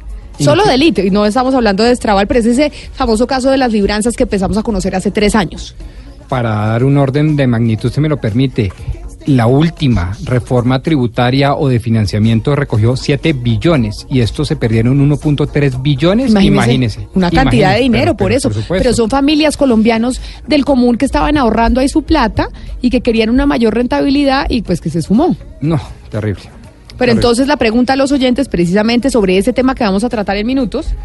Pese a tantos casos de estafa tan recurrentes y conocidos en Colombia, ¿por qué será que la gente sigue cayendo en esos engaños que prometen grandes rentabilidades? 316-415-7181, aquí los escuchamos. En Mañanas Blue los escuchamos. Buenos días amigos de, de Blue. No estoy de acuerdo con Ana Cristina que dice la necesidad y el hambre, no estoy de acuerdo con esa apreciación. Yo estoy de acuerdo más bien es que la gente cae en ese tipo de, estafas es por falta de, experiencia financiera y, que nosotros los colombianos de alguna manera u otra nos acostumbramos a, obtener eh, ganancias fáciles sin trabajar, sin esforzarnos. Eso es el, el, motivo por la que la gente cae en ese tipo de estafas. Muchas gracias. A usted muchas gracias por escucharnos. Vamos con otro oyente. Buenos días, señores de la mesa. En respuesta a la pregunta del día de hoy, yo considero que es por física ambición. Ambición, se dejaron calentar la oreja, los convencieron y, y, y no, pues por querer tener más dinero en par patadas. A veces pasa eso, ¿no? Pero uno no es que quiera empar patadas, sino que quiere una rentabilidad un poquito mayor y está tratando de buscar cómo puede hacer más eficiente su dinero, porque pues los CDTs no dan mucha rentabilidad, si usted lo deja en los bancos al final termina perdiendo plata y no ganando. Así piensa la gente, es la lógica que tienen en la cabeza. Y es un pensamiento más que legítimo, es más, así debería pensar, sin embargo, eh, hay que dudar y yo, ah, digamos, acudo a la voz de los expertos, cuando la rentabilidad es desbordante, excesiva, inmediatamente sospechen, queridos oyentes. Vamos con un oyente más. Buenos días, Mañanas Blue. Yo creo que es porque queremos todo fácil. Entonces, si nos están diciendo eh, a la vuelta de 15 o 20 días se va a ganar unos cuantos millones, ah, no de una. Pero cuando las cosas nos requieren esfuerzo, entonces ahí lo vamos dejando ella estaba hablando pasito, le mandamos un saludo muy especial. De pronto estaba en la oficina, ¿no? O de pronto metió la plática en la libranza y no le ha contado a la pareja. es la típica que estaba escondida en el cubículo de la oficina. Eh, Camila, y esta oyente, el oyente tiene razón en un, en un sentido, y es lo fácil, pero no solamente lo que parece fácil, sino lo que se puede explicar fácil con palabras. Y aquí quisiera mencionar algo muy importante en este tipo de propuestas, y es lo mismo que en la política. En la política las ideas que se, se explican de una manera simple con palabras tienen muchísima más acogida que las políticas que son explicadas o que las o las ideas económicas que necesitan explicarse de una manera muy extendida o con términos difíciles que la gente no puede entender. Entonces, por supuesto, las personas van a elegir lo que en pocas palabras pueden entender y en términos simplistas que no siempre es algo eh, legal o, le, o, o realmente beneficioso. Ana Cristina, pero ¿sabe qué le ha hecho daño a este país? El narcotráfico, porque creó la cultura del dinero fácil. Del dinero creó fácil, sí, la cultura de que hay, hay, que hacer plata rapidito y entonces, claro, como, como tenemos en, un alma, y lo digo con, con digamos, con eh, cariño, un alma de, de, una visión desbordada, entonces claro, se da la posibilidad de que de pronto invierta usted 20 eh, millones y se va a ganar 15, pues la persona que quiere eh, ganar plata rápido y el dinero fácil lo mueve, se mete en el negocio y resulta que ese negocio no, no, es tan bueno. Aunque ser ambicioso no es malo, lo que pasa es que ser ambicioso con trabajo, pero hay, que ser ambicioso, querer lograr cosas importantes en la vida. Sí, solo que no, de la ambición, pero claro. no regalado. Exacto, y sobre todo, no Al precio que sea, Cuando uno le dicen, mire, esto le duplica rápidamente su dinero, dude. Pero sabe que en el caso de Elite no era así. Es que en el caso de la Elite era legal y la rentabilidad Era, era pues normal, que, no generaba sospecha. Pero vamos con otro oyente. Buenos días, mañana Blue, soy Carlos Gutiérrez desde Cali. Eso, como dice Hugo Mario, eso es verdad, eso es por, por el voz a voz. Las primeras personas que se meten en esos negocios ganan y y le dicen al amigo, al vecino, al familiar que se meta también. Y como al otro le dio resultado, creen que a ellos también les va a dar resultado. Vamos con un oyente más antes de ir con un tema que nos trae don Gonzalo Lázari Internacional muy importante sobre los derechos de autor en las redes sociales, ya que todos andan de muy usuarios de las redes sociales y de los memes, los GIFs y demás. Pues hay una noticia de la Unión Europea que de pronto pues terminaría discutiéndose aquí en Colombia. ¿Por qué no? Vamos con otro oyente. Buenos días, soy Juan Serrano. Considero que la gente prefiere invertir su dinero en otras cosas que no sean bancos precisamente por la desconfianza con los bancos y la poca rentabilidad. Bueno, esa también puede ser otra de las Eh, qué razones, buen ¿no? enfoque, Sí. sí. vean, vamos con un oyente más, es que me parece que los oyentes son, ah, no, aunque me dicen que tenemos eh, que ir con, eh, con la entrevista, pero es cierto, hay mucha, hay mucha gente que dice, desconfío de los bancos, no da la rentabilidad suficiente y por eso tratan de buscar rentabilidad en otro lado. Sí, eh, un gran argumento, un argumento muy de fondo que incluso lleva a tumbar impuestos como por ejemplo el 4 por mil, porque todos esos impuestos ahuyentan eh, al, al- al ahorrador y de, digamos, de el ahorro en el sistema financiero y prefieren eso- entonces meter la plata debajo del colchón y eso es muy grave para la economía. Eh, con, con esa excusa nacieron y crecieron las pirámides en Colombia, bueno, y en, en varios países del mundo, Rodrigo, con la excusa de que Sí, el señor. sistema financiero no paga rendimientos eh, esperados y que además eh, no generan confianza para sus, sus usuarios. Sí, señor. Así es. Pues bueno, 10, 11 de la mañana, 39 minutos. Le voy a hacer una cortita pausa, pero cuando vengamos, Gonzalo le tiene un tema fantástico que les va a encantar, que tiene que ver precisamente con los derechos de autor en las redes sociales. Regulación que se está llevando a cabo en la Unión Europea y que podría cambiar para siempre lo que conocemos como Internet. Colombia está al aire. Por primera vez, Baileys desarrolló una nueva presentación y sabor para los colombianos. Se trata de Baileys Tres Leches, una edición inspirada en el resultado de la combinación de Baileys original y el postre de tres leches con caramelo. Este 11 de abril acompaña a Blue Radio en una transmisión especial desde las 7 de la noche para conocer más de esta edición limitada. El exceso de alcohol es perjudicial para la salud. Prohíbas el expendio de bebidas embriagantes a menores de edad. Baileys Tres Leches, 17% volumen alcohol. Hay encuentros que desgarran el alma. Usted será testigo de un encuentro con las víctimas, con la tragedia, con el perdón y la reconciliación. Un encuentro con la esperanza. Especiales Caracol presenta El Testigo, Caín y Abel. Este 19 de abril a las 9 y 30 de la noche. Caracol Televisión. Diversas ópticas. Hechos que marcan el acontecer.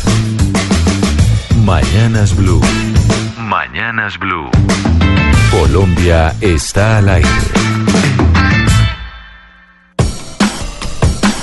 Gonzalo, y como le estábamos anunciando al doctor Pombo, es que precisamente en la Unión Europea se aprobó una normatividad sobre Internet que afecta directamente a plataformas como Google y Facebook. ¿Qué fue lo que se aprobó y cuál es la transformación que se va a ver en la Unión Europea sobre esas páginas y sobre esas plataformas?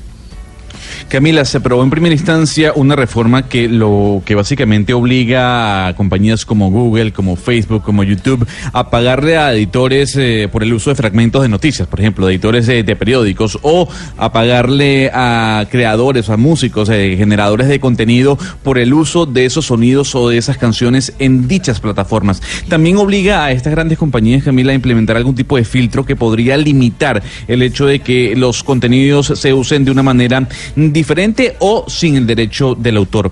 Hay que decir que el eurodiputado Axel Voss, eurodiputado alemán por cierto, fue el ponente de esta reforma quien además ha generado o ha recibido una cantidad de críticas por parte no solo de parlamentarios dentro mm, o de diputados dentro del Europarlamento, sino de organizaciones que defienden la libertad de expresión. Hay que decir que esta primera votación se llevó a cabo el pasado 26 de marzo. Camila arrojó un resultado de 348 votos a favor de esta ley y 274 votos en contra.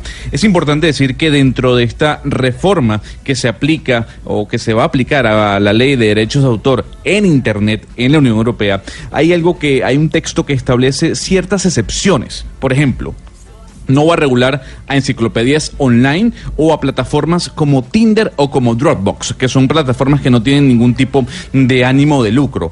A plataformas como Facebook, YouTube, Google o Instagram, en donde se genera contenido, pues esta ley sí va, sí, sí, sí contempla agrupar a este tipo de compañías. Es un golpe muy fuerte, Camila, sobre todo para quienes creen, entre comillas, en la libertad de Internet. Pero entonces, Gonzalo, ¿con quién vamos a hablar para entender esto que está pasando en la Unión Europea y que por qué es importante en Colombia? Porque muchas veces, y usted me corregirá, eh, doctor Pombo, en términos de legislación, cuando son cosas que no han llegado a nuestro país, tendemos a mirar a Estados Unidos o a Europa, que muchas veces tienen jurisprudencias distintas. Y aquí hay una que se está sentando por parte de la Unión Europea en torno a Internet. Así es, Camila. Me atrevería a decir, simplemente por dar un número y ubicar al oyente, más del 85% de las iniciativas provienen de Estados Unidos, en esta materia de Estados Unidos en Europa y quizás en todas. Pues o sea, es aterrador. ¿Y quién nos va a explicar, Gonzalo? Bueno, qué mejor personaje, Camila, que el ponente de esta ley, el eurodiputado por el Partido Social Cristiano de Alemania, Axel Voss. Repito que es una persona que está en el ojo del huracán en este momento en, toda Europa por ser el promotor de esta censura contra el Internet, según algunas organizaciones. Diputado Axel Voss, gracias por atendernos aquí en Mañanas Blue desde Bruselas. Fine, thank you. Eh, eurodiputado, y mire, eh, oyendo la eh, descripción y la explicación de Gonzalo, pues la primera pregunta que tenemos que hacerle es, ¿qué lo motivó a ser el ponente, el ponente de esta ley que ha sido pues muy polémica? So, um, we have seen a big imbalance situation between platforms, especially the big ones and the monopolies. regarding uh, press publishers on the one hand side and uh, all creators on the um, on the other side and therefore we are trying to get a better better balance and a better eye level situation for all of them Bueno, Camila, pues en este caso el señor Boss nos dice que lo que han encontrado ellos es un desequilibrio muy grande entre las grandes compañías de tecnología, en este caso las plataformas. Por un lado está el monopolio que tienen frente a la publicación de editoriales y por otro lado están los creadores de ese contenido. Al final, están ellos tratando de generar un mejor balance para todos. Como lo comentábamos al principio, muchos dicen que con esta ley, diputado, lo que se quiere es eh, dar un golpe a la libertad de Internet. ¿Por qué usted cree que esto no es así? So, if you are seeing what we have done, and, and so there, legally speaking, we are not changing the whole world. We are just asking for more licensing um, of the platforms and more liability. What is already existing more than less via the judgments of the European Court of Justice. And this is what we are picking up and saying active platforms, so platforms who are knowing that they're using properties of other persons and um, get a kind of a um, um, a financial interest on these. And so that's why we think it's necessary now, because of these infringements all over, that we should better balance the situation. Bueno, Gonzalo, él nos dice que si vemos la ley y lo que ellos están haciendo, ya hablando en términos legales, ellos no están cambiando el mundo entero. Ellos lo que están pidiendo son más licencias y responsabilidades a las plataformas de las que hoy ya existen. Eh, algo que esté estipulado por una sentencia de un tribunal europeo. Nos agrega que es bien sabido que las plataformas eh, están usando propiedades de otras personas y obtienen un beneficio económico y por eso ellos consideran que es necesario, desde su punto de vista, equilibrar dicha situación. Y precisamente, diputado Axel Voss, mire, la primera ley sobre derechos de autor que se promulgó en la Unión Europea fue en el 2001. ¿Por qué razón se tardaron ustedes tanto en crear esta reforma de la que nos está hablando? Y, y, le pregunto que por qué se tardaron tanto es porque la tecnología ha evolucionado rapidísimo. Yeah, this is a really good question. So the European legislators should have uh, taken up these already very, very, or more earlier than what we have done now. So we left the platforms grow and all these behavior on the platforms for 15, 18 years. And um, now we have a kind of a um, reaction on these that everyone is thinking we are breaking the internet, but this is totally not the truth. Um, we are just trying to to get a better, better balanced situation, but all the youngest people are saying, "Oh, I have used my internet content for this and that, and here I'm doing this and that, and now um, they have the feeling we, we are, they, they can't do this in the future any longer. But um, once again, there is no change for the users at all. And that's why I think this is a very good fundament to work with. Camila, bueno, pues para él esta es una muy buena pregunta. Y él opina que sí, que esta legislación debió aplicarse y aprobarse desde hace muchísimo tiempo. Agrega que dejaron que las plataformas y todo lo que hay detrás de ellas crecieran por 15, 18 años y ahora se están encontrando con un rechazo hacia la legislación porque todos están aduciendo que lo que se va a hacer es censurar el Internet. Algo que dice él es absolutamente falso. Agrega que, por ejemplo, Hoy los jóvenes están diciendo que ahora no tendrán la libertad de subir sus contenidos a las plataformas, que es algo que no podrán seguir haciendo en un futuro. Pero el señor Voss recalca de nuevo, no existe ningún cambio para los usuarios. Y ese, para él, es el mejor fundamento para esta ley. Camila, hay que recordarle a los oyentes que estamos conversando con Axel Bosse, es tal vez el, uno de los personajes más importantes en este momento en la Unión Europea, porque es el diputado ponente de esta ley de copyright que ha generado un rechazo muy grande en esa parte del planeta. Diputado, ¿usted cree que, por ejemplo, Facebook tiene más poder del que debería tener? All the big platforms and all the big monopolies, especially in, in this uh, tech area, has already a lot of power.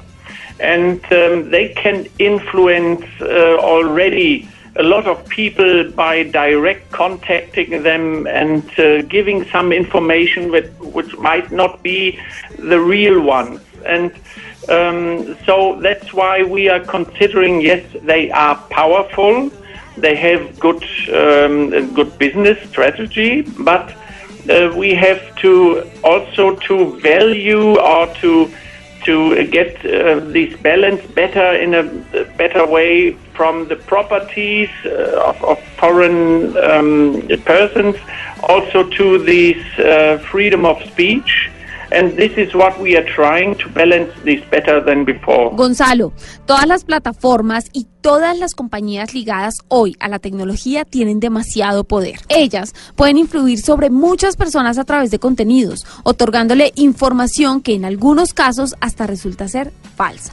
Por eso, es que son tan poderosas, tienen una muy buena estrategia de negocios, pero ahora, según el señor Voss, lo que debemos hacer es también valorar el contenido que se sube y la propiedad del mismo. Y eso es lo que ellos están tratando de hacer de una mejor manera a como se hacía en el pasado. Señor Voss, yo sí quisiera que usted nos cuente por qué, porque Europa está liderando estas legislaciones primero que Estados Unidos, teniendo en cuenta que casi todas estas grandes empresas nacieron en Estados Unidos? Um, probably we have we are closer to these um, achievements here of fundamental rights, and uh, therefore we are we are. This is a, also for our all legal aspects a fundament where we have a kind of a guideline how to act. So, of course, we know freedom of expression um, is uh, important, and also, but also property of others are important, and some other fundamental rights, of course. And that's why we um, somehow have the feeling that uh, we also in the digital world and the digital um, area, we should more um, try to find better way for for this fundamental right that every fundamental right might also um, be um, uh, can be um, fulfilled in a in a, constructive way. Sebastián, él nos dice que hay una excelente guía de conducta que está muy clara y por eso Europa está muy cerca de conseguir este logro. Por supuesto que tienen claro que la libertad de expresión es muy importante, pero agrega que también la propiedad de los contenidos lo es, así como otros derechos fundamentales. Y esa es precisamente la idea que ellos tienen, y es de que en el mundo digital exista la manera de proteger los derechos fundamentales de una manera constructiva. Diputado, ¿a partir de cuándo entraría esta regulación vigente? If the council now says yes on the 15th of April, then it will be published, and then it will take two years. So I assume May or June um, 2021, this will then be um, applicable.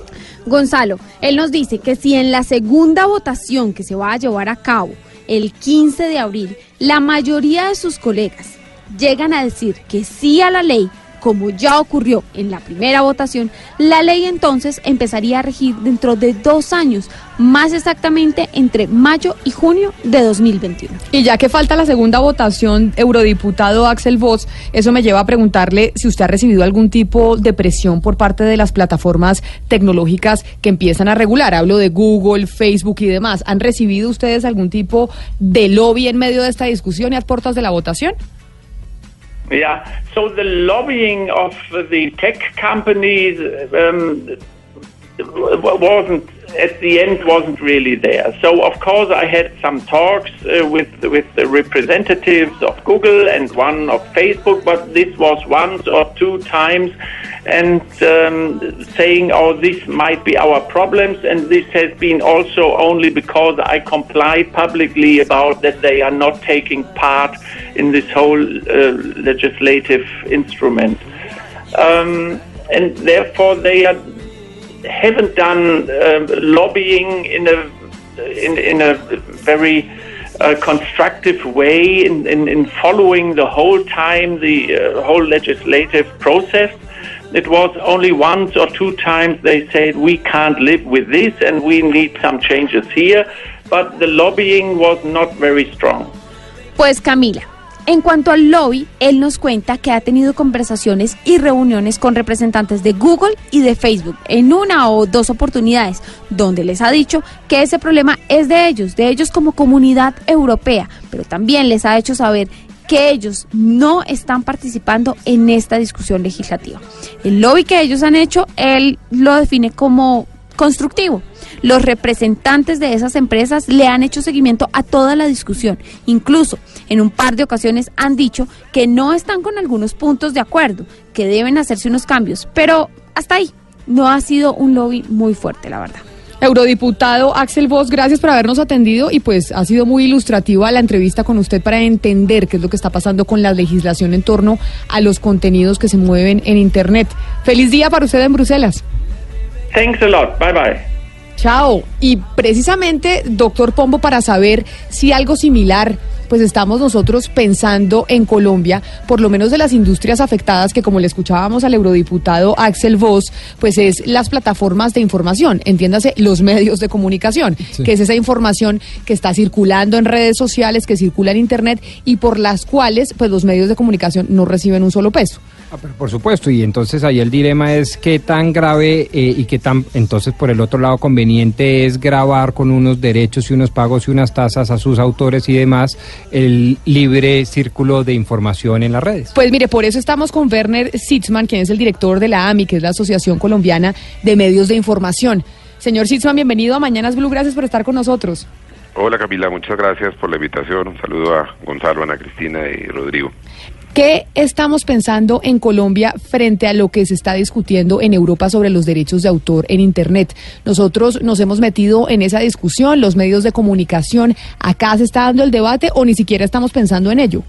No, aquí estamos en pañales, pero claramente este antecedente pues es de la mayor importancia porque traza una ruta a la que no podemos ser ajenos, entre otras cosas porque lo que ocurre en Europa en estas plataformas es lo mismo que ocurre en Colombia. Finalmente este es el entorno del ciberespacio global. Como lo decían a lo largo de la entrevista, aquí la regulación ha sido muy difícil eh, por toda la novedad, por la tecnología.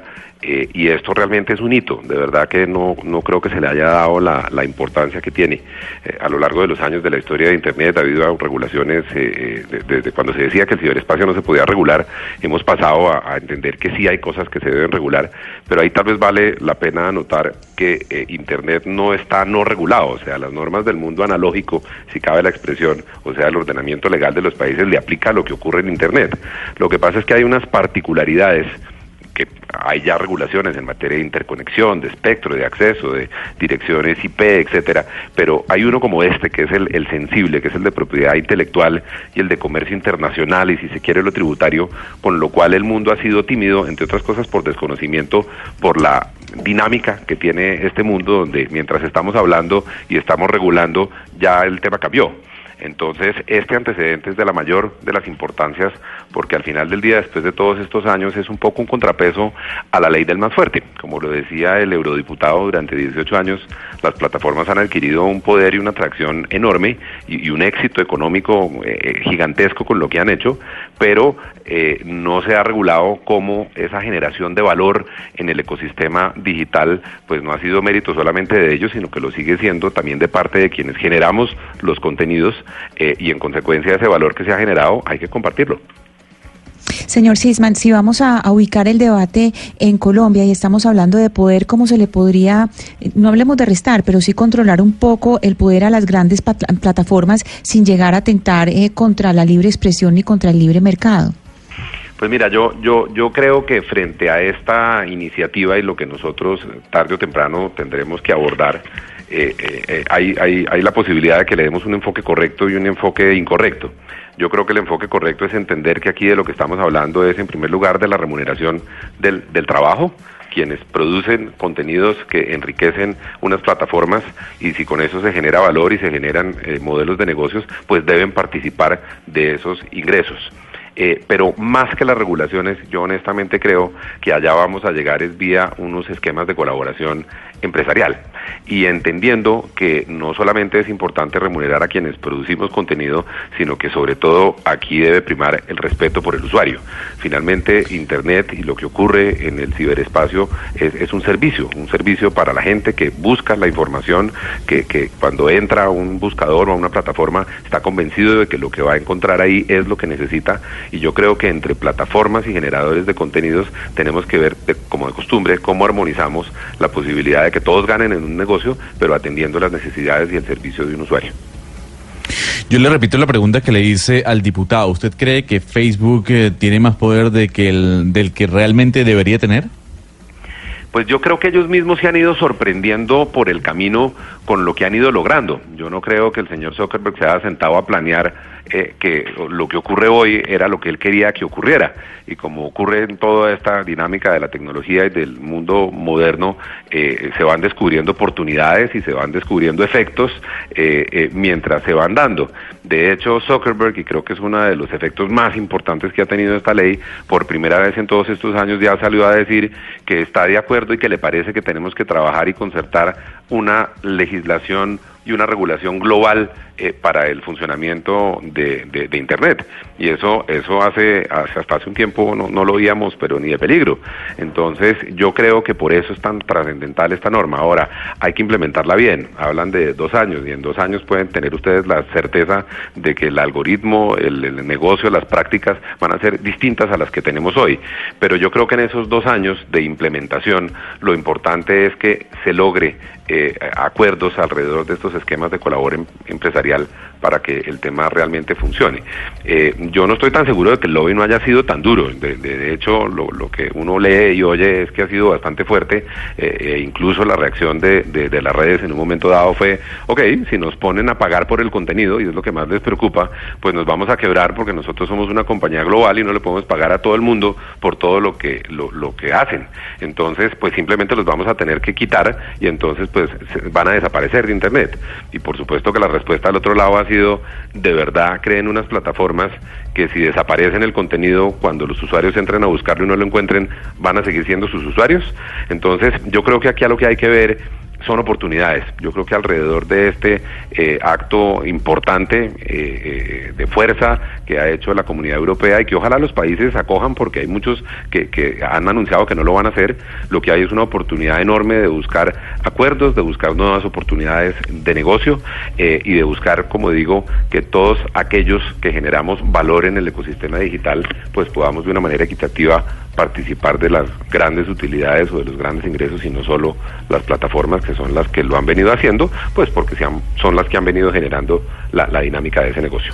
Werner Sitzman, director de la Asociación Colombiana de Medios de Información, gracias por haber aterrizado este tema a Colombia sobre lo que está pasando en la Unión Europea tan importante sobre la regulación de los derechos de autor en las plataformas digitales. Feliz día para usted. Muchas gracias, Camila. Solo un comentario final. En Colombia, como les decía, y con eso tal vez contesto una pregunta que no ha contestado, no hay nada todavía. Nosotros ya hemos iniciado, digamos, alguna iniciativa con el Ministerio de las TIC y, por supuesto, eh, con, con, con las mismas redes para movernos en esa dirección y estamos tratando de promover ese diálogo y ese análisis de lo que se requiere e incluso lo estamos haciendo a nivel de nuestras asociaciones hermanas de habla hispana y portuguesa porque aquí sin lugar a dudas, así como la comunidad europea es tan fuerte, unida, pues nosotros solos en un país como el nuestro eh, va a ser difícil, de manera que por eso sí estamos generando ese espacio, pero subrayo muy sobre la base de concertación y de construcción y de colaboración. Claro que sí, feliz día señor Sitzman, son las 12 del día, dos minutos es momento de la información que llega a Medellín, Cali, Barranquilla, Bucaramanga y por supuesto a todas las ciudades, a Bogotá y la región.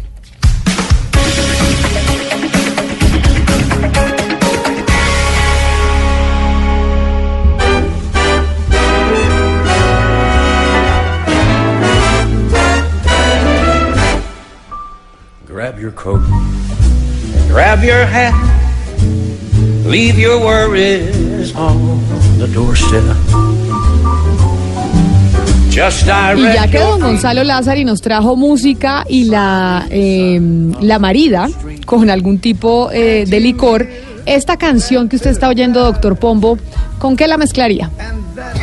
A ver, piense. si la mire, yo mezclaría esto quizás con... Em, bueno, puede ser con un buen whisky, sí, tal vez single malt, o si no, con a mí me gusta y me van a regañar porque eso no se debe hacer, pero a mí me gusta en este tipo de charlas que uno empieza a hablar y después empieza a hablar de filosofía política, literatura, un roncito con Coca-Cola. Ay, no. pero a mí me encanta. Pero me gustó más lo que dijo lo que dijo usted del whisky porque creo que a ver, don Gonzalo, le atinó eh, el doctor Pombo con su mezcla le atinó Camila, pero usted sabe que el Jack Daniels es, un whisky. Yo iría más por el whisky bourbon, eh, whisky a las rocas, tal con un, un poquito de agua. Un domingo por la tarde, doctor Pombo, ¿no? Sí, sí, correcto. Esa, es la fecha, sí. Y entonces aquí que estamos escuchando que ustedes lo mezclan con el, eh, con el bourbon. Estamos escuchando a Tony Bennett, Camila, con Willie Nelson, una canción que pertenece o que aparece en el disco Duetos Volumen 2 de Tony Bennett. Se llama On the Sunny Side of the Streets. Y yo creo que cae perfecto, como le dije, para acompañarla con un buen bourbon a las rocas. Don Eduardo, habíamos anunciado las noticias, pero las noticias se las tenemos con música, porque es que hemos tenido una mañana agitada por cuenta de lo del profesor lo relaja un poquito, ¿no? Sí, y si lo marida, como dicen en los restaurantes, con el whisky que le recomendó el doctor Pombo, pues mucho más. Mucho más. Pero le tengo una noticia que está un poquito agitada. ¿Qué es qué? ¿En dónde? ¿En alguna rama del poder? ¿En dónde? pues no, le tengo una noticia en el barrio Modelo Norte donde nos están escuchando a esta hora. Esto queda en la localidad Barrios Unidos, noroccidente de la ciudad. Resulta que llegó una empresa a instalar una antena de comunicaciones hasta ese punto. Pero salió la comunidad enfurecida a decir que ellos no van a permitir que se instale la famosa antena. ¿Y la antena de comunicaciones es la de los celulares? Supongo yo, pero allí en el lugar está María Camila Castro, que está con toda la historia, está con los protagonistas y tal vez, María Camila, usted nos puede resolver esa primera inquietud. ¿Esa es una antena de qué? Mire, Eduardo, como decía, estamos en el barrio Modelo Norte, más exactamente en el Parque Ciudadela de los parques etapa 2. Y los habitantes están oponiendo a la instalación de una estación radioeléctrica de la empresa Golden. Nos explican acá que es la estación la que tiene 12 antenas más, es decir, una repetidora. Pero estamos con María Andrea, representante legal de las etapas 1 y 2 de los apartamentos que están acá situados en el parque. Buenos días. Sí, mire, lo que pasa es que dentro del decreto Dentro del decreto 397 del 2017 establecen que se debe hacer unos procedimientos para la factibilidad de esta instalación. pero eso es la notificación a los vecinales. Eso no tiene ningún otro documento que lo reemplace. Resulta que la empresa envió la comunicación supuestamente en septiembre del 2018 y ellos eh, lo que hicieron fue que la, eh, mandaron la carta a la misma empresa. Por ende, ellos fueron los que recibieron la notificación y nosotros como vecinos no tuvimos derecho a nuestra réplica, que es lo que dicen. Adicional en, en la resolución 28, 1905 del 28 de diciembre del 2018, eh, ellos afirman que ningún vecino se quejó. ¿Cómo nos vamos a quejar o poner oposición si nunca nos fueran notificado? Eh, nosotros tenemos el soporte de la guía donde se ve la trazabilidad que la empresa cometió el error enviando este envío y lo recibieron ellos. Pero ¿por qué se están oponiendo? ¿Por qué la ciudadanía dice no queremos esta repetidora acá? ¿Por qué nos oponemos? Porque sencillamente es un parque donde tenemos más de 4.000 familias en la zona el tema de radiofrecuencia es un espacio que se le quita al parque y, las personas no tienen, no tuvieron el derecho ni siquiera a opinar de que no están de acuerdo por el tema de, de, emisión de ondas ni nada por el estilo. Todos sabemos que es un tema álgido para la salud. Eh, tenemos colegios, hospitales en la zona. Bueno, Eduardo y Camila, también nos encontramos con Tatiana Robledo, la directora comercial de la empresa Golden. ¿Ustedes qué responden ante eso de la ciudadanía? Frente a la posición de la ciudadanía, eh, como les hemos estado mostrando y se ha entregado tanto a la alcaldía como a la policía, se realizó un proceso desde el año pasado con unos requerimientos que emite el decreto 397 del 2017, donde mm. tiene la condición para incluir instalaciones de estaciones radioeléctricas en espacio público.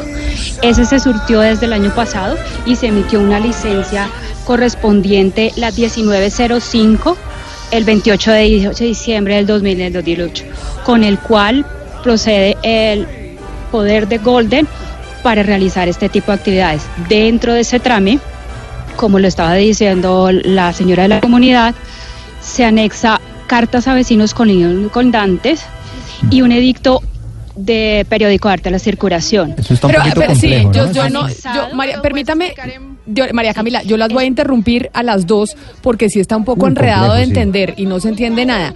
Yo quisiera hacerles una consulta. Cuando estamos hablando de estas antenas, que ustedes hablan antenas repetidoras, ¿son de esas antenas que se ponen para los celulares o las antenas que función cumplen? Sí, es para telefonía celular, son radiodifusoras. Y, y yo entiendo, y me imagino, María Camila, usted me corregirá, que la protesta de las comunidades es porque ha habido múltiples estudios, yo no sé si ya está zanjada la discusión, que esas antenas repetidoras, cuando están cerca del ser humano, pues pueden tener algún tipo de influencia en la salud de las personas. Ustedes dicen eso, Camila. ¿Y ustedes desde, desde la empresa tienen claridad y forma de garantizarle a las personas que al instalar esas antenas no va a haber ninguna afectación en la salud de los vecinos? Retomo lo que tú dijiste al principio y efectivamente no hay zanjado nada todavía. No hay una comprobación científica específica que haya cerrado el razón por la cual el distrito, el perdón, el distrito establece este eh, decreto haciendo los estudios correspondientes donde está incluido el cuidado de la comunidad. Y adicionalmente es importante que tengan en cuenta, nosotros no estamos colocando las, las, antenas repetidoras, estamos colocando la infraestructura que, que corresponde a un poste metálico de 25 metros, mm. no equipos, no cableado, no antenas de radio. Sí, Tatiana, se están quejando los vecinos de que esto no fue suficientemente concertado con la comunidad. Cuéntenos ustedes qué han hecho para contar a la comunidad de que efectivamente iban a instalar esa antena. Nosotros procedimos con los requerimientos que establece el distrito, que es el conocedor en estos procesos, y quien estableció que el sistema de socialización son cartas a vecinos y el edicto, porque no tenemos la, potestad de cómo saber manejar estos procesos. Es ellos quienes emitieron mientras sus estudios este procedimiento. Pero entonces ahora, María Camila, que la, que la comunidad, perdóneme la interrupción, ahora que la comunidad dice que no van a permitir, ellos no van a permitir la ubicación de esos equipos en su zona porque temen por su salud, así la discusión no esté zanjada, todavía no se ha dicho que no es malo para la salud tener esas antenas repetidoras cerquita, ¿qué van a hacer en la empresa? ¿Ustedes como empresa qué van, a hacer? Como empresa, ¿te refieres a, cómo le damos la continuidad? realizar bajo el decreto la resolución que se autorizó hacer el despliegue correspondiente de este poste que corresponde a infraestructura de servicio público. Por eso es que se está instalando y se hace un procedimiento de un espacio público porque lo permite el distrito. Bueno, pues entonces básicamente ahí, por ¿qué va a hacer la comunidad, María Camila? Porque ya hay, doctor Pombo, cómo se zanja la discusión. La comunidad dice, yo no quiero, entran ahí sí, como dicen, en minga.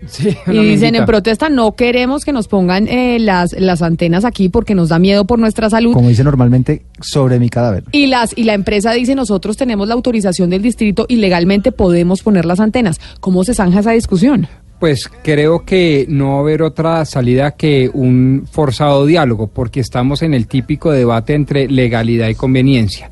Entonces, eh, pues si la comunidad no deja físicamente a través de una minguita, unas vías de hecho, pues aun cuando sean civilizadas, respetuosas, eso, pero no dejan de ser vías de hecho, pues eh, no les queda más remedio que dialogar con ellos, llegar a unos acuerdos, a ver eh, a, a, dónde se llega. Pues difícil es entonces no visualizar una demanda de por medio contra el distrito, quien terminó a través de un acto administrativo autorizando la instalación.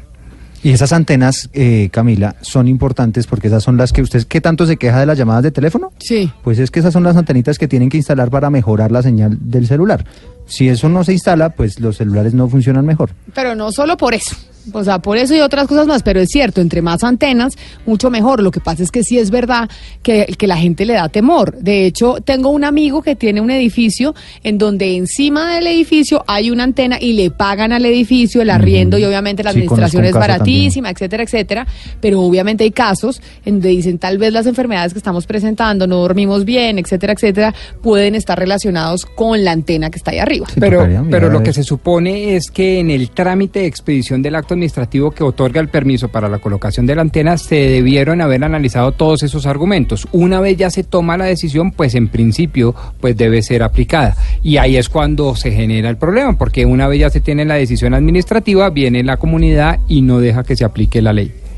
Bueno, ¿y qué más, María Camila? Entonces la dejamos allá con, eh, con la comunidad para que sigan resolviendo y a ver cuál va a ser el paso a seguir después de esta protesta. Nos cuentan qué termina la historia. Sí, nos cuentan qué termina la historia. La, la comunidad quería hacer la denuncia pública, pero ya nos dicen el distrito pues dio una autorización y la empresa pues está sometiendo a las autorizaciones que le dieron las autoridades. ¿Qué otras noticias tenemos? Pues imagínese que eh, pasó a tercer debate un proyecto de ley en el Congreso que por primera vez permitiría que haya una especie de listado de los llamados elefantes blancos. Se llama un registro único oficial. Y eso no solamente es un registro para que la gente entre y consulte cuáles son las obras, digamos, que están estancadas, sino que además se le habría como un plazo perentorio para su finalización y si no, podrían ser demolidas. ¿Los elefantes blancos? Los elefantes blancos, que de esos hay muchísimos. Claro, pero entonces demolidos igual se perdió la plática. Exactamente, ahí es donde sí, sí, uno se pregunta, es como un mecanismo de presión, pero lo que usted dice es cierto, entonces eh, se acaba con eso y se pierde, se termina perdiendo más, es lo que usted plantea un poco, ¿no, Camila? Pues sí, porque ya se construyó, no se terminó, ahí está el elefante blanco, pero se tumba, igual la plata se perdió. Bueno, María Camila Roa, ¿qué es lo que plantea exactamente esta norma? Pues la norma plantea, Eduardo, que durante un año en Colombia se haga este registro nacional oficial de obras inconclusas, que se nutra con esas obras que aún no han sido terminadas según calendario en todos los departamentos del país. Después de ese año en que se construye el registro, se van a catalogar como elefantes blancos, es decir, en ese registro van todas las obras que no están terminadas según calendario y se da un plazo de dos años a los que están encargados de los diferentes proyectos o para avanzarlo con un nuevo compromiso y terminarlo o pues como ustedes lo decían, se procede a demoler lo que se haya construido hasta el momento y también pues por supuesto habrá sanciones para esas personas que no cumplieron con lo establecido. La demolición entre otras cosas es para también garantizar que se haga de nuevo el proyecto con otro contratista, con otros encargados de teniendo en cuenta que muchas veces esas bases de los proyectos que ya llevan años ahí abandonados, los elefantes blancos, pues no están en las condiciones y no fueron pues también construidas con los mejores materiales o con la calidad requerida. Entonces eso es lo que establece el proyecto que ya superó su segundo debate en la Cámara de Representantes y pasa ahora a ser debatido en el Senado de la República. Es una iniciativa de cambio radical. Bueno, ahí ya tienen el Congreso de la República moviéndose, moviéndose con los elefantes blancos. Sí, esperemos que pase algo, ¿no? Sí, Que pero- pase- esperemos que pase la ley. A mí me encanta esta ley. Es que Sí, yo le iba a decir que no me parecía tan útil. No, es una, no es fantástica porque es que recordemos que esos elefantes blancos ocupan espacio público, generan una cantidad de problemas urbanísticos. Eh, y a mí me encanta esa ley. Ah, o sea, a usted le encanta porque a pesar de que se pierda la platica, No, sí no, es... es que, es, que mucho más terrenos. costoso Mm. empezar la obra de nuevo que tumbar y hacer una de, nue- de cero. Es mucho más costoso. En la may- es que usted está eh, pensando que a un elefante blanco le falta el 2, el 3% de la obra. No, es que a veces le falta el 80, el 90% de la obra. No, pero igual Y se, ahí, se tumba y ya no se hace. O sea, igual plata se perdió. ah, la plática se perdió inicial, pues claro, se perdió y se la robaron. Pero es mejor llegar y tumbar la el elefante blanco que no está sirviendo para Y nada, habilitar que el daña- terreno. y habilitar el terreno que dejarlo ahí a la mitad. ¿Por qué se le dirá elefantes blancos? No tengo ni idea. No, porque, porque mejor dicho, yo no sé si alguien de otro país que llegue y nos escuche, a quien, o sea, haga de cuenta un peruano, un argentino, y diga elefantes blancos, sepa a lo que nos estamos refiriendo. No tengo Me encantan las preguntas de Camila, son geniales. Son, son las 12 del día, 17 minutos. Nos vamos a conectar con Cali, Medellín, Barranquilla y Bucaramanga. Y llegó el momento de la denuncia que les veníamos anunciando desde muy temprano. Lo que ha pasado con el caso de Elite. 6 mil familias afectadas y casi 1.3 billones de pesos perdidos precisamente en ese caso. Mucha atención, Élite Empresa de Libranzas, que fue protagonista de las llamadas estafa de libranzas, hoy se encuentra intervenida por las super sociedades. Sin embargo, Noticias Caracol conoció bienes de su propiedad que fueron traspasados a familiares y amigos, al parecer con la intención de insolventarse y declararse como víctimas. La fiscalía le imputó cargos a cuatro capturados por la presunta estafa de cerca de 6 mil personas, quienes habían invertido en la empresa Élite en títulos de libranza que resultaron además ser falsos. Entre las víctimas hay pensionados y funcionarios del sector público que dieron todos sus ahorros a esta empresa ilegal. Hace pocas horas, la Fiscalía General de la Nación informó sobre la captura de cuatro directivos de élite internacional América SAS, tras unas presuntas defraudaciones millonarias que esta empresa realizaba a través del negocio de libranzas. eran controlados por la señora Ana Milena Aguirre, quien ha sido judicializada, el 3.7% por Diomedes Angulo y el 8.8% restante correspondía a otras entidades como alianzas efectivas. La Superintendencia de Sociedades intervino más de 130 personas naturales y jurídicas por captación ilegal de dinero en la negociación de pagares libranzas, entre las que se encuentran varias entidades del ex representante a la Cámara Roberto Herrera y su esposa Telvi Sujei Medina, hoy presa en la cárcel del Buen Pastor en Bogotá por negociar esa clase de títulos valores. Un nuevo ingrediente se sumó hoy al llamado escándalo de las libranzas. La Superintendencia de Sociedades ordenó liquidar la firma Elite International luego de evidenciar que les incumplió a más de mil inversionistas. La Fiscalía ahora investiga si se trata de otra pirámide. Colombia está al aire. El juicio por una de las estafas más grandes en la historia de Colombia, la captación ilegal calculada en más de 1.3 billones de pesos a través de pagarés originados en operaciones de libranzas, se inició ante los estrados judiciales con la acusación por parte de la Fiscalía General de la Nación a los directivos de Elite International Americas SAS por siete delitos. Y se investiga, Camila, también a las cooperativas creadas o usadas precisamente para ese ilícito que perjudicó a más de 6.400 familias entre los años 2012 y 2016 y que afectó la economía nacional en los años 2016 y 2017. Luis Antonio Sánchez. Con el tema de las libranzas perdí algo más de 500 millones de pesos, quedando en una situación económica terrible, desesperanzados, tristes, esperando de pronto que la justicia colombiana logre resarcir parte de ese dinero o en su totalidad si es posible. La situación es penosa para nosotros y ahí tratamos de seguir adelante. Lucía Dolores Bemus Bustamante. En la estafa de Elis perdí 125 millones de pesos. Producto de esta estafa han pasado tantas cosas malas en mí, tales como la no credibilidad en las instituciones, el estrés permanente por la pérdida de todos nuestros ahorros de toda una vida. Miguel Glennon. tanto eh, como persona natural como la empresa mía sí por SA perdimos más de 400 millones de pesos en la estafa de élite situación que ha presentado pues eh, problemas en mi hogar en mi casa en mi familia, bastante problemas de, sostener el hogar y también en la empresa que ha sufrido por la falta de esos dineros que, que se invirtieron en élite.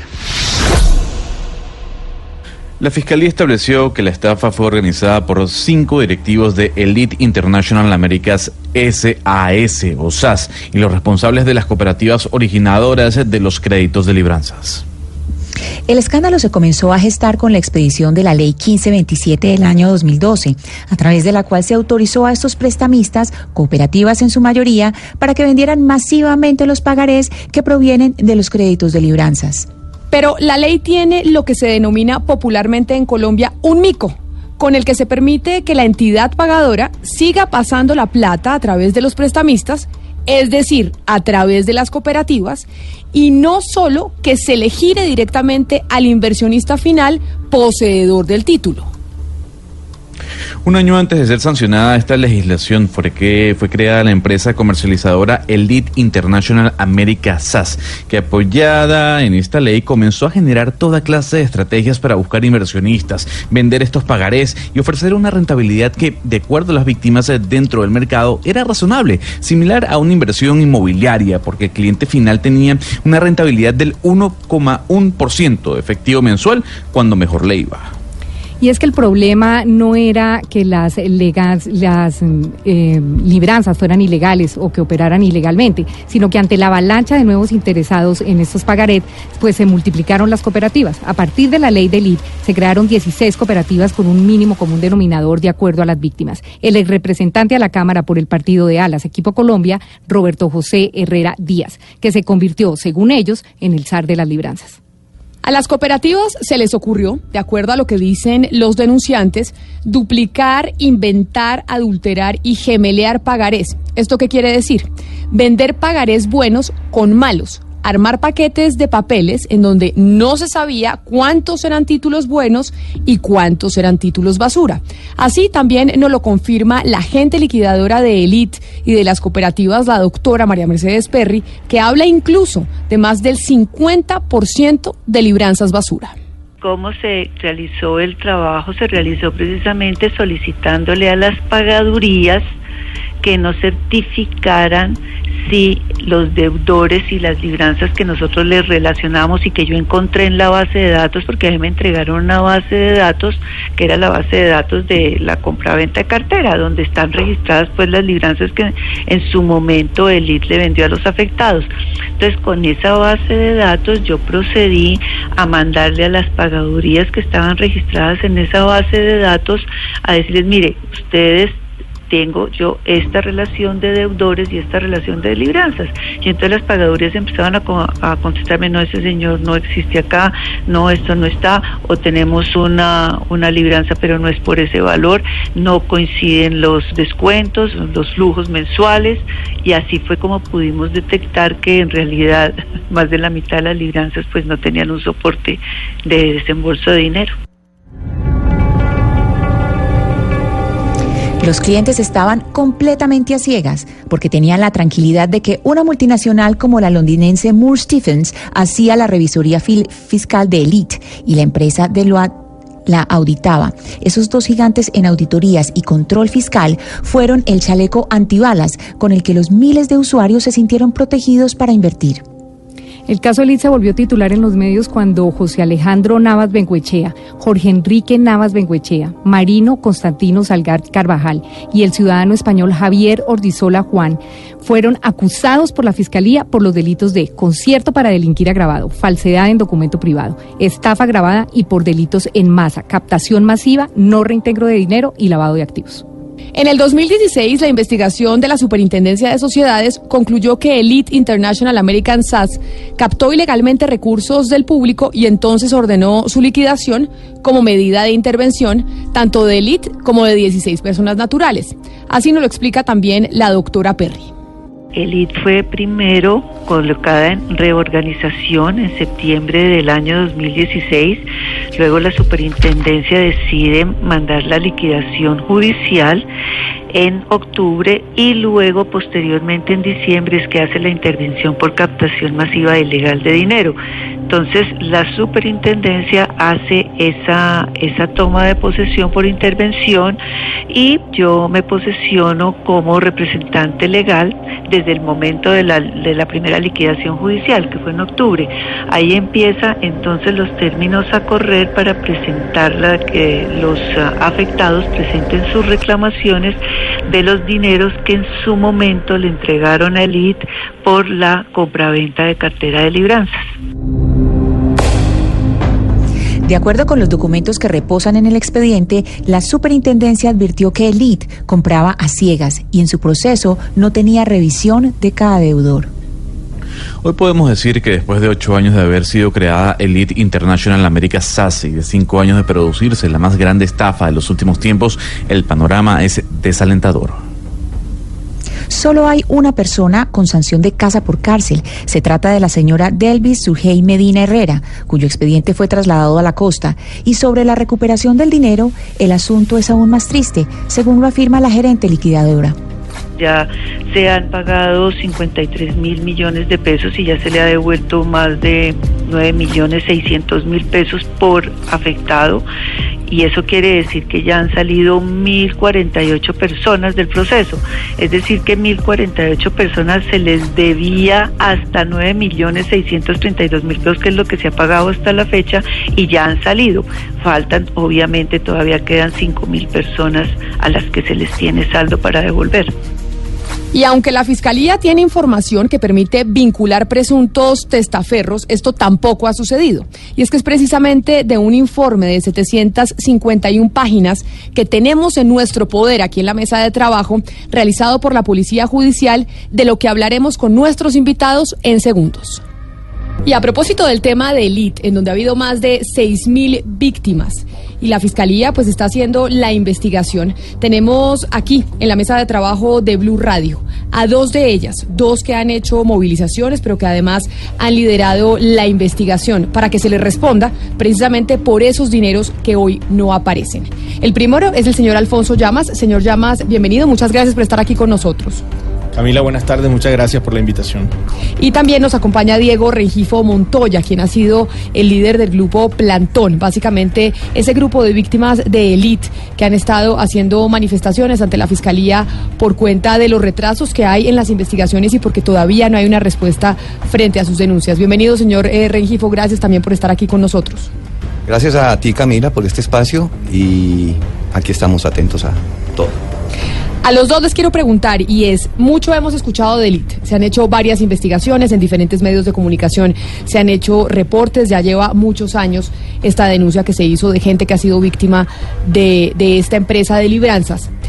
¿Por qué razón salir a hablar hoy nuevamente? ¿Qué es lo nuevo que está pasando hoy en el caso para decir, tenemos que hablar y tenemos cosas que contar? Tres puntos básicamente, Camila. Lo voy a decir con nombres muy cortos. Impunidad, ineficiencia y un tiempo que se agota para las víctimas.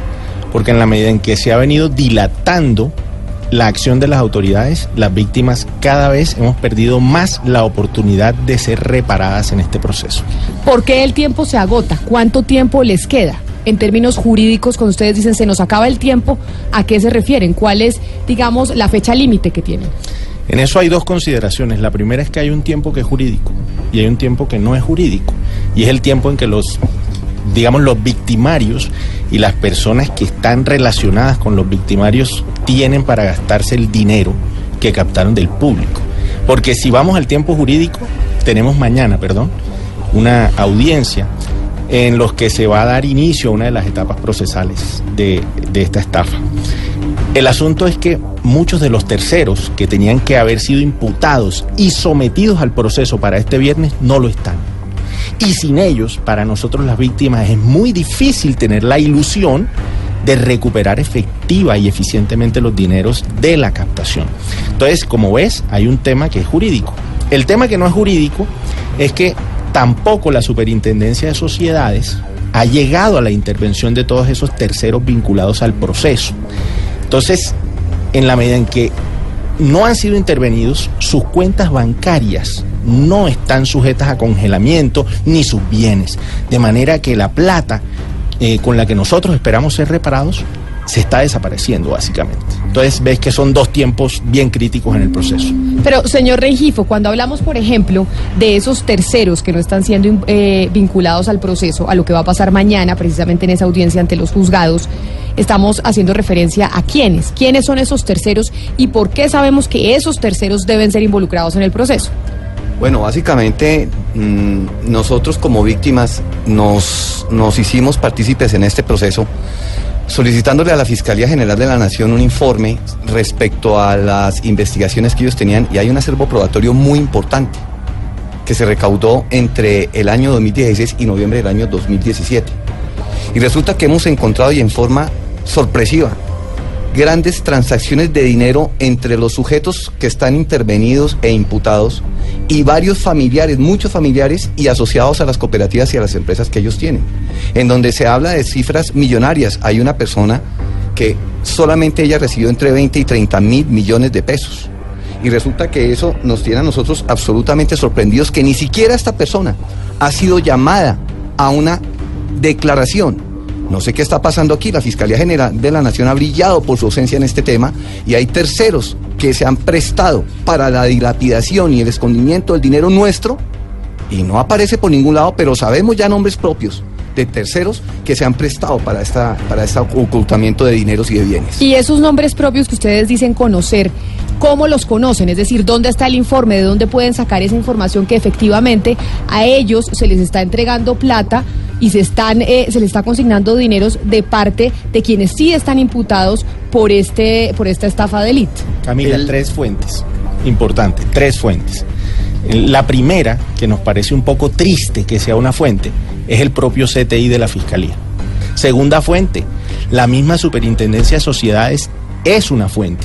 Cuando la doctora María Mercedes Perry Ferreira toma este caso como liquidadora del caso, Elite y cooperativas originadoras, recibe la contabilidad de Elite y arranca a hacer una investigación sobre esa contabilidad y en esa contabilidad encuentra una serie de situaciones supremamente sospechosas, empresas en Panamá. Y esas empresas en Panamá además representadas por varias de las cabezas de élite y sus esposas. Y esa información oportunamente la pasó la doctora María Mercedes Perry Ferreira al fiscal Pedro David Verdugo. Entonces esa es la segunda fuente. Tercera fuente, nosotros tenemos una abogada penalista que es la doctora Marta Patricia Gil y ella tiene un grupo de investigadores muy acucioso, muy experto, y hemos levantado información supremamente esencial sobre esos terceros y sobre la misma también le hemos pedido a las autoridades que actúen. ¿A quién? A la Superintendencia de Sociedades porque es la que tiene la facultad de actuar más rápidamente contra esos terceros. Los interviene, sus cuentas quedan automáticamente congeladas, sus bienes quedan automáticamente congelados y vienen medidas revocatorias sobre los bienes que ellos tienen en este momento o los que han vendido o los que han transado en los últimos 24 meses y a la Fiscalía General de la Nación, cuyo proceso no es tan expedito como el de la Superintendencia de Sociedades y su marco legal, pero le hemos pedido a la, Fiscalía General de la Nación que actúe contra esos terceros, porque llevamos tres años en este proceso y es bastante frustrante para las víctimas que sobre esos terceros no tengamos medidas concretas. El fiscal general de la Nación, Néstor Humberto Martínez Neira, a nosotros en el año 2017 nos prometió la conformación de un grupo élite de investigación para este caso. Y lo que hemos encontrado es que ese grupo élite de investigación para este caso resultó ser el mismo grupo que tenía una gran cantidad de casos en sus manos que eran muy importantes y han sido muy importantes para el país. Eh, ni manera de, de, depreciar esos casos. Está Estrabal, está Interbolsa, están otros casos.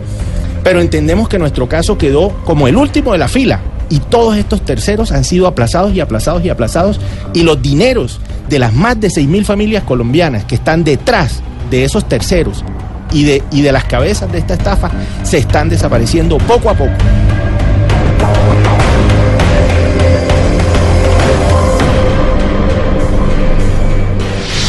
Carolina García. Perdí 60 millones con el IT. Mm, gracias a esto sufrí mucho y me deprimí y adquirí un cáncer de colon que no puede ser tratado en Colombia obviamente por problemas económicos. Eh, salí para Italia, pues tengo nacionalidad italiana porque allí no me costaba nada. Desgraciadamente la vida aquí es en dólares y muy costosa. El tratamiento lo tengo gratis, pero la vida, todo lo demás me toca pagarlo. La pensión no me alcanza y gracias a esto paso complicaciones y estoy con problemas aquí en Italia, pero no me puedo ir antes de dos años sin saber qué ocurre con este tratamiento, que por lo menos son dos a tres años. Ena Josefa Buitrago. Logré con gran esfuerzo ahorrar 437 millones, los cuales invertí desafortunadamente en élite y según fueron robados por estos por estas cabecillas. Hoy me hallo en una situación horrible con unos nervios tremendos, tomando medicina para poder conciliar unas dos o tres horitas de sueño máximo. Cuando, cuando hablamos eh, del lead, definitivamente lo nuevo sería ese informe del que ustedes hablan, eh, que se supone la Fiscalía no ha tenido en cuenta. Si ustedes resumen ese informe, ¿qué es lo más coyuntural que encuentran y qué es este tema de que en realidad eh, eh, están metidos algunos testaferros que tengan que ver con la gente del lead y con la gente de las cooperativas? Bueno, fundamental. Nosotros eh, decir que no podemos utilizar la palabra testaferros, eh, Diana, pero sí podemos puntualizar con absoluta certeza que hay al menos unas 30 personas a las que se les hicieron transacciones multimillonarias que se consideran inorgánicas, es decir, que no tienen una explicación razonable. Hay un solo sujeto vinculado a las cooperativas al que se le han hecho transacciones por más de 20 mil millones de pesos hay una de las señoras cabezas de la cooperativa, cabezas de las cooperativas, que ella solita en sus cuentas personales, no en las cuentas corporativas de esas supuestas entidades solidarias, movió más de 100 mil millones de pesos. Entonces, estas operaciones sospechosas, encontradas, insisto, por el mismo informe del CTI, por las mismas denuncias que ha hecho la doctora María Mercedes Perry Ferreira, por los mismos hallazgos que ha hecho nuestro equipo liderado por nuestra abogada penalista Marta Patricia Gil. Son situaciones que nosotros hemos puesto de presente. Ahora bien, hay otro asunto. Si nosotros nos vamos a lo que no ha hecho la Fiscalía y la Superintendencia de Sociedades en este caso, la situación es supremamente grave. Pero todavía sigue siendo grave lo que se ha hecho con los, o lo que ha pasado, no lo que se ha hecho, lo que ha sucedido con los imputados de esta tragedia. Es lamentable que seis de los siete imputados se encuentren libres y solo una persona se encuentre en detención domiciliaria en su casa, en la comodidad de su casa, mientras que 15 mil familias colombianas fueron estafadas. Entonces a mí me parece que esto es supremamente delicado, supremamente grave el asunto de la impunidad que hay detrás de este caso. ¿Y por qué razón esas seis personas imputadas están en libertad y solo hay una que tiene casa por cárcel? Bueno, eh, la juez 22 Rosatulia Ramos Villalobos el año pasado una decisión grotesca para nosotras las víctimas, decidió o eh, determinó que debían quedar en libertad dado que la fiscalía no presentó inferencia razonable para demostrar que los señores de élite se iban a ir del país. Imagínense, la Fiscalía General de la Nación tenía que comprar una bolita mágica para, para demostrar que ellos a futuro se iban a escapar del país o que uno de ellos tenía el pasaporte vencido y que indudablemente era una estafa muy grande pero que no daba ella motivos o razones suficientes para dejarlos intramuros sino que veía que eran unas personas que podían atender su juicio en libertad absoluta. No solo eso, la señora del Bisujey Medina Herrera que fue eh, detenida en un momento diferente al que fueron detenidos los otros eh, personajes, resulta que esta señora, eh, el juez determinó que sí era un peligro para la sociedad y determinó que debía quedar intramuros. O sea, paralelamente hablando en términos jurídicos, dos jueces opinan en forma diametralmente opuesta. Cinco quedan libres y la señora Elvisuje de Medina, que es imputada por los mismos delitos, debe quedar intramuros. Pero aquí pasa algo también extraño. La señora Elvisuje de Medina empieza a mover sus fichas a través de una serie de abogados muy reputados que nosotros las víctimas no podemos pagar.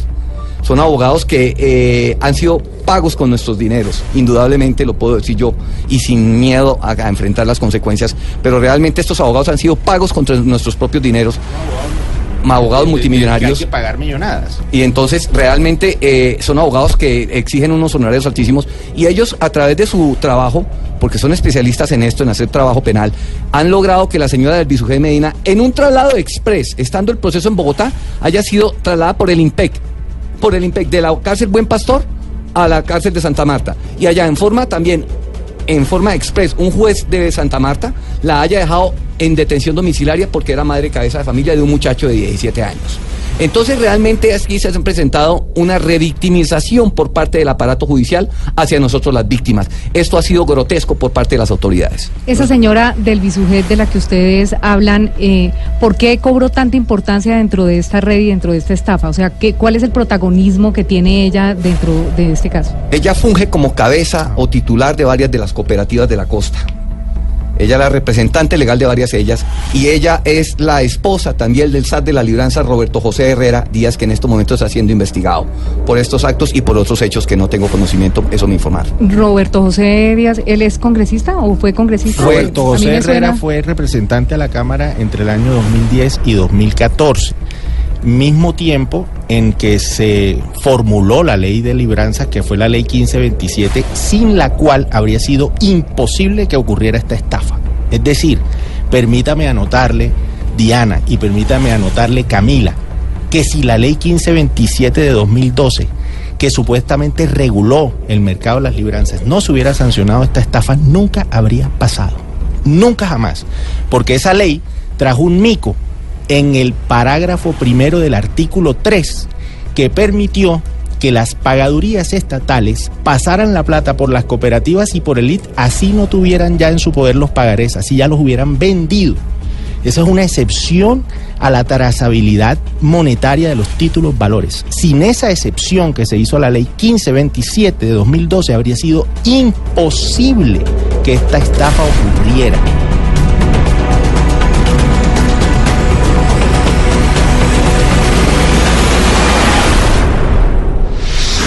Juana Buscalia y Orlando Vázquez. Que hemos perdido 38 millones en capital y 15 millones en intereses de estos pícaros que están hoy en la calle gracias a la justicia colombiana. Andrés Felipe Serna. Invertí casi 80 millones de pesos como persona natural y otros 35 como persona jurídica. La estafa realizada por Alejandro Navas, Marino Salgado y Francisco Driosola me causó unas bombas en las vértebras que me tuvieron seis meses sin caminar y hoy en día sigo pagando las consecuencias de eso.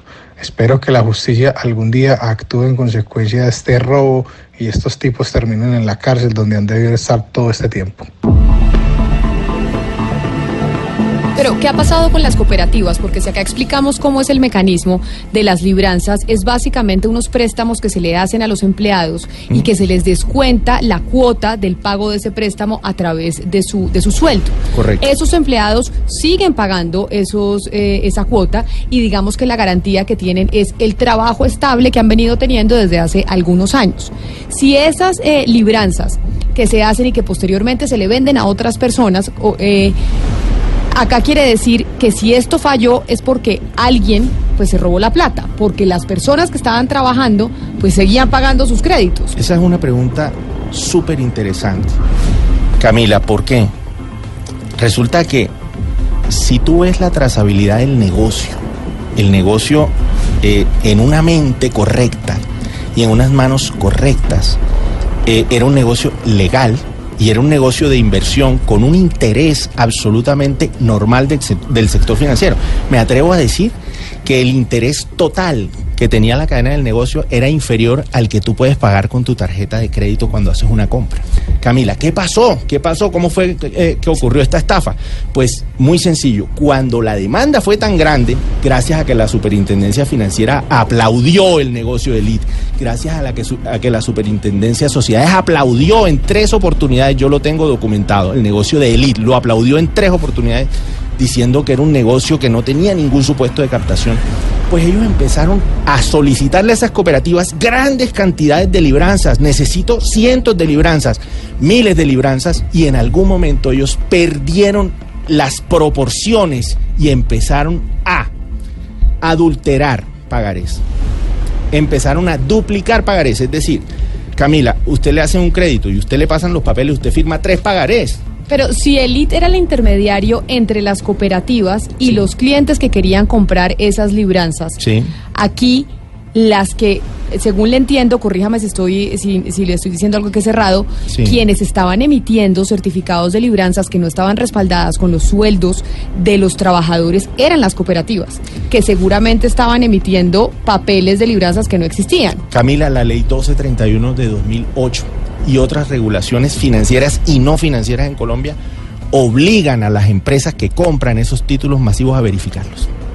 Ese, ese fue el pecado de la ley 1527 de 2012, justamente, Camila. ¿Cómo es posible? Yo tengo la ponencia del señor Gaviria, entre comillas, donde él dice con su boca que él lo que quería era generar competencia entre el mercado regulado y el no regulado. Me hago entender. Entonces, no es que, no es que las cooperativas eh, hicieron, una, eh, hicieron una trampa y el se inocentemente cayó en ella. No, ellos le prometieron a todo el público en Colombia y lo respaldaron con Moore Stephens y con Deloitte que ellos auditaban todos los pagarés que compraban y nos prometieron en sus revistas y en todo tipo de publicaciones que la siniestralidad verificada por ellos era de menos del 2% y resultó del 70, del 70.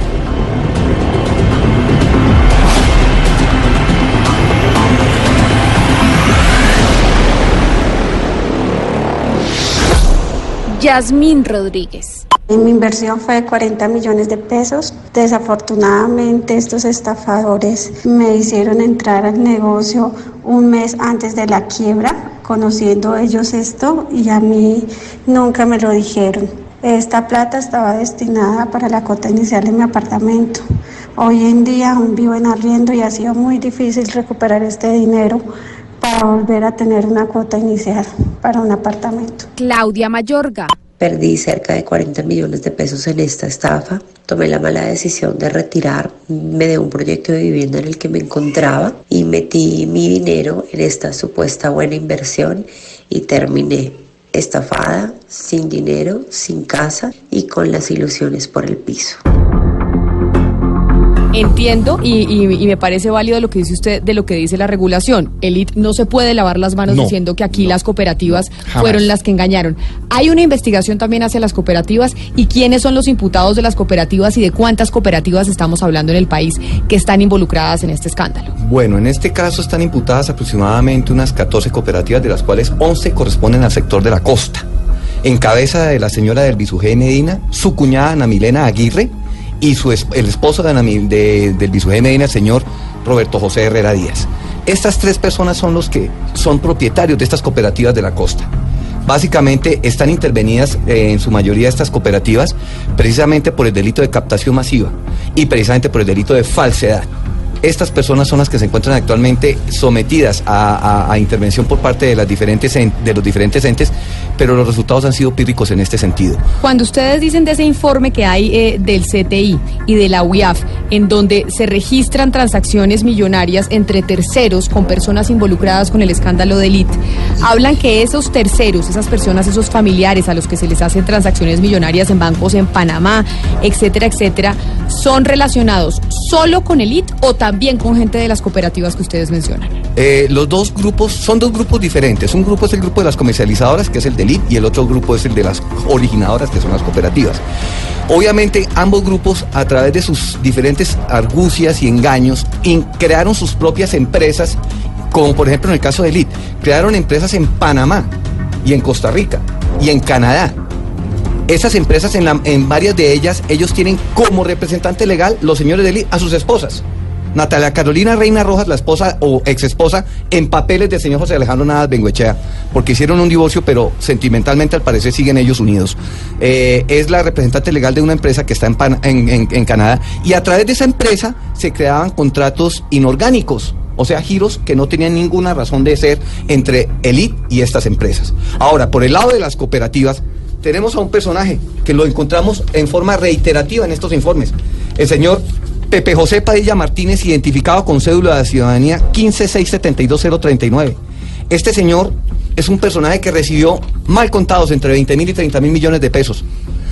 Y lo que nos extraña a nosotros es que estas señoras de las cooperativas sacaron el dinero a través de terceros, como decía el señor Llamas hace un momento, que fungían como mensajeros o como secretarias o lo que sea. Pero con este señor Padilla Martínez Pepe José no hay ninguna relación ni laboral ni comercial que explique esos giros de dinero. O sea, son giros inorgánicos completamente.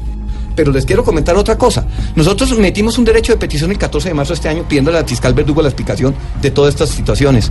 Y ya se vencieron los términos y el señor Verdugo no nos explicó. ¿Por qué? Debe tener mucho trabajo posiblemente. Vamos a entutelar. Vamos a entutelar, indudablemente, porque él nos tiene que responder por esta situación. Porque aquí no vamos a dejar títere con cabeza en donde estas personas. Ahora, si yo, Diego Rengifo Montoya, líder del Grupo Plantón, llega a faltar, no se preocupen. Detrás de mí hay 850 personas que estamos clamando por la verdad, por la justicia y por la reparación. Y nosotros estamos haciendo eh, cuotas eh, muy pequeñas, reclamamos cuotas para que nos colaboren para poderle pagar a nuestros investigadores, a nuestro abogado. Yo quiero aprovechar ya que Diego dijo que si él faltaba, había 850 personas más. Eso no lo está diciendo eh, simplemente por decirlo, por apasionamiento, no. Eh, hay temas muy delicados acá, hay personas de nuestro grupo que han eh, recibido amenazas directas de muerte. Y, yo sí quiero decir que yo sospecho que tras esas amenazas claramente hay personas que seguramente están vinculadas a este proceso. y las responsabilizo en este medio de comunicación por lo que le pueda pasar al señor Diego Rengifo Montoya, con el que tengo un agradecimiento eterno por liderar este, este equipo, eh, por conformar este comité de líderes que tenemos con él. Eh, y responsabilizo a esas personas por lo que le pueda pasar a él y a su familia o a mí y a mi familia.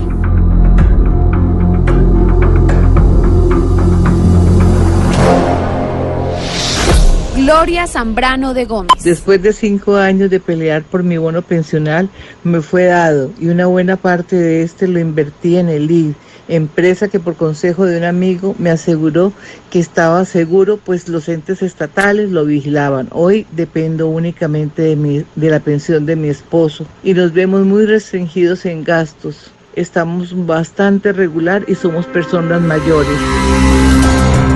Esas amenazas que ustedes están diciendo que han recibido personas que hacen parte del grupo de las víctimas, de más de 6.000 víctimas, entiendo, de este escándalo eh, de élite. ¿Qué denuncias se han hecho al respecto y cuáles han sido, cuáles han sido las, las respuestas de las autoridades frente a estas denuncias que ustedes mencionan?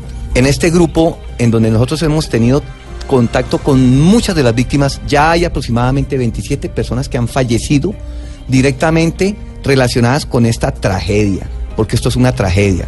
En Interbolsa creo que van 3, 4 muertos. Es una tragedia, indudablemente, porque cualquier, que haya uno solo es una tragedia. Pero aquí ya van 27 y las, las autoridades pasan de agache frente a esto. Van 27 muertos y si a mí me llama el señor Pedro David Verdugo y me dice quiénes son los muertos, yo le paso un listado inmediatamente de las personas que han muerto. Mañana que tenemos o que tienen ustedes principalmente la audiencia en el, en el juzgado. ¿Qué es lo que esperan ustedes que suceda? Para que no haya impunidad como ustedes se han venido quejando durante toda la entrevista. Que el fiscal Pedro David Verdugo Saucedo presente un escrito de acusación acorde a la real situación de esta tragedia. Que sean imputados todos los actores que han debido ser imputados desde un principio, porque también aquí se presentó una ruptura procesal. Se nos había olvidado comentar eso. Esa ruptura procesal a nosotros las víctimas nos perjudica notoriamente. Y aquí se dio una ruptura procesal porque supuestamente las señoras de la costa, de las cooperativas, la señora del Medina y Ana Milena Aguirre, iban a presentar un principio de oportunidad. ¿Y saben qué principio de oportunidad presentaron? Creo que nos iban a pagar 20 mil millones de pesos. Y con eso ya ellas quedaban tranquilas en donde estamos hablando de un monto de, deuda aproximado reconocido por la doctora María Mercedes Perry de 445 mil millones de pesos aproximadamente. Eso es lo que nos reconoce la doctora María Mercedes Perry dentro del decreto 4334 del 2008, porque las acreencias presentadas por nosotros, las víctimas, sumaron casi 800 mil millones de pesos. Pero nos enmarcaron dentro de esa ley y nos tocó aceptarla, no hay otro camino. Entonces, eso es lo que pedimos nosotros, que el doctor Pedro David Salcedo Verdugo le, le meta a esto la seriedad que merece. Que su escrito de acusación sea lo suficientemente fuerte como para que los abogados de los señores defensores de élite sean, queden, queden, no, no, no hagan el no les quede el trabajo fácil. Porque estos señores están libres, de hecho están libres y gastándose nuestro dinero. Pero hasta ahora la fiscalía en su trabajo ha sido deplorable en todo sentido. Pues a los señores Alfonso Llamas y Diego Rengifo Montoya, a los dos eh, por haber venido aquí a Blue Radio a hacer eh, esta denuncia, a plantear obviamente su inconformidad frente a lo que ha pasado con la Fiscalía y esta investigación de este fraude de élite, como muchos han querido, eh, pues mencionar. Más de 6.040 familias colombianas que se han visto afectadas, cerca de 1.3 billones de pesos captados, que además me gustó mucho lo que usted dijo, eso es mitad de una reforma tributaria.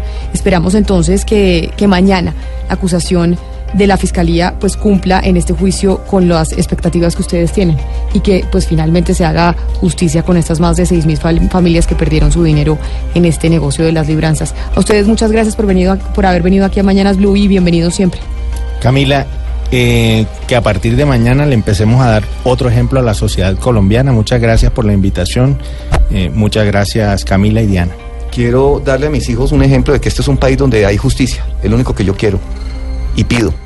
María Camila, muchas gracias por este espacio. A ustedes muchas gracias por haber estado con nosotros. La denuncia que hacen las víctimas de Elite. Repetimos las cifras, 1.3 billones de pesos eh, captados de manera ilegal, como denuncian las víctimas, y más de 6 mil familias afectadas.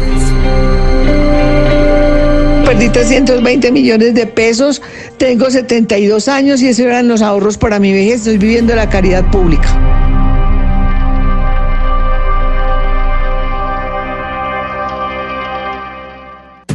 Esta es Blue Radio.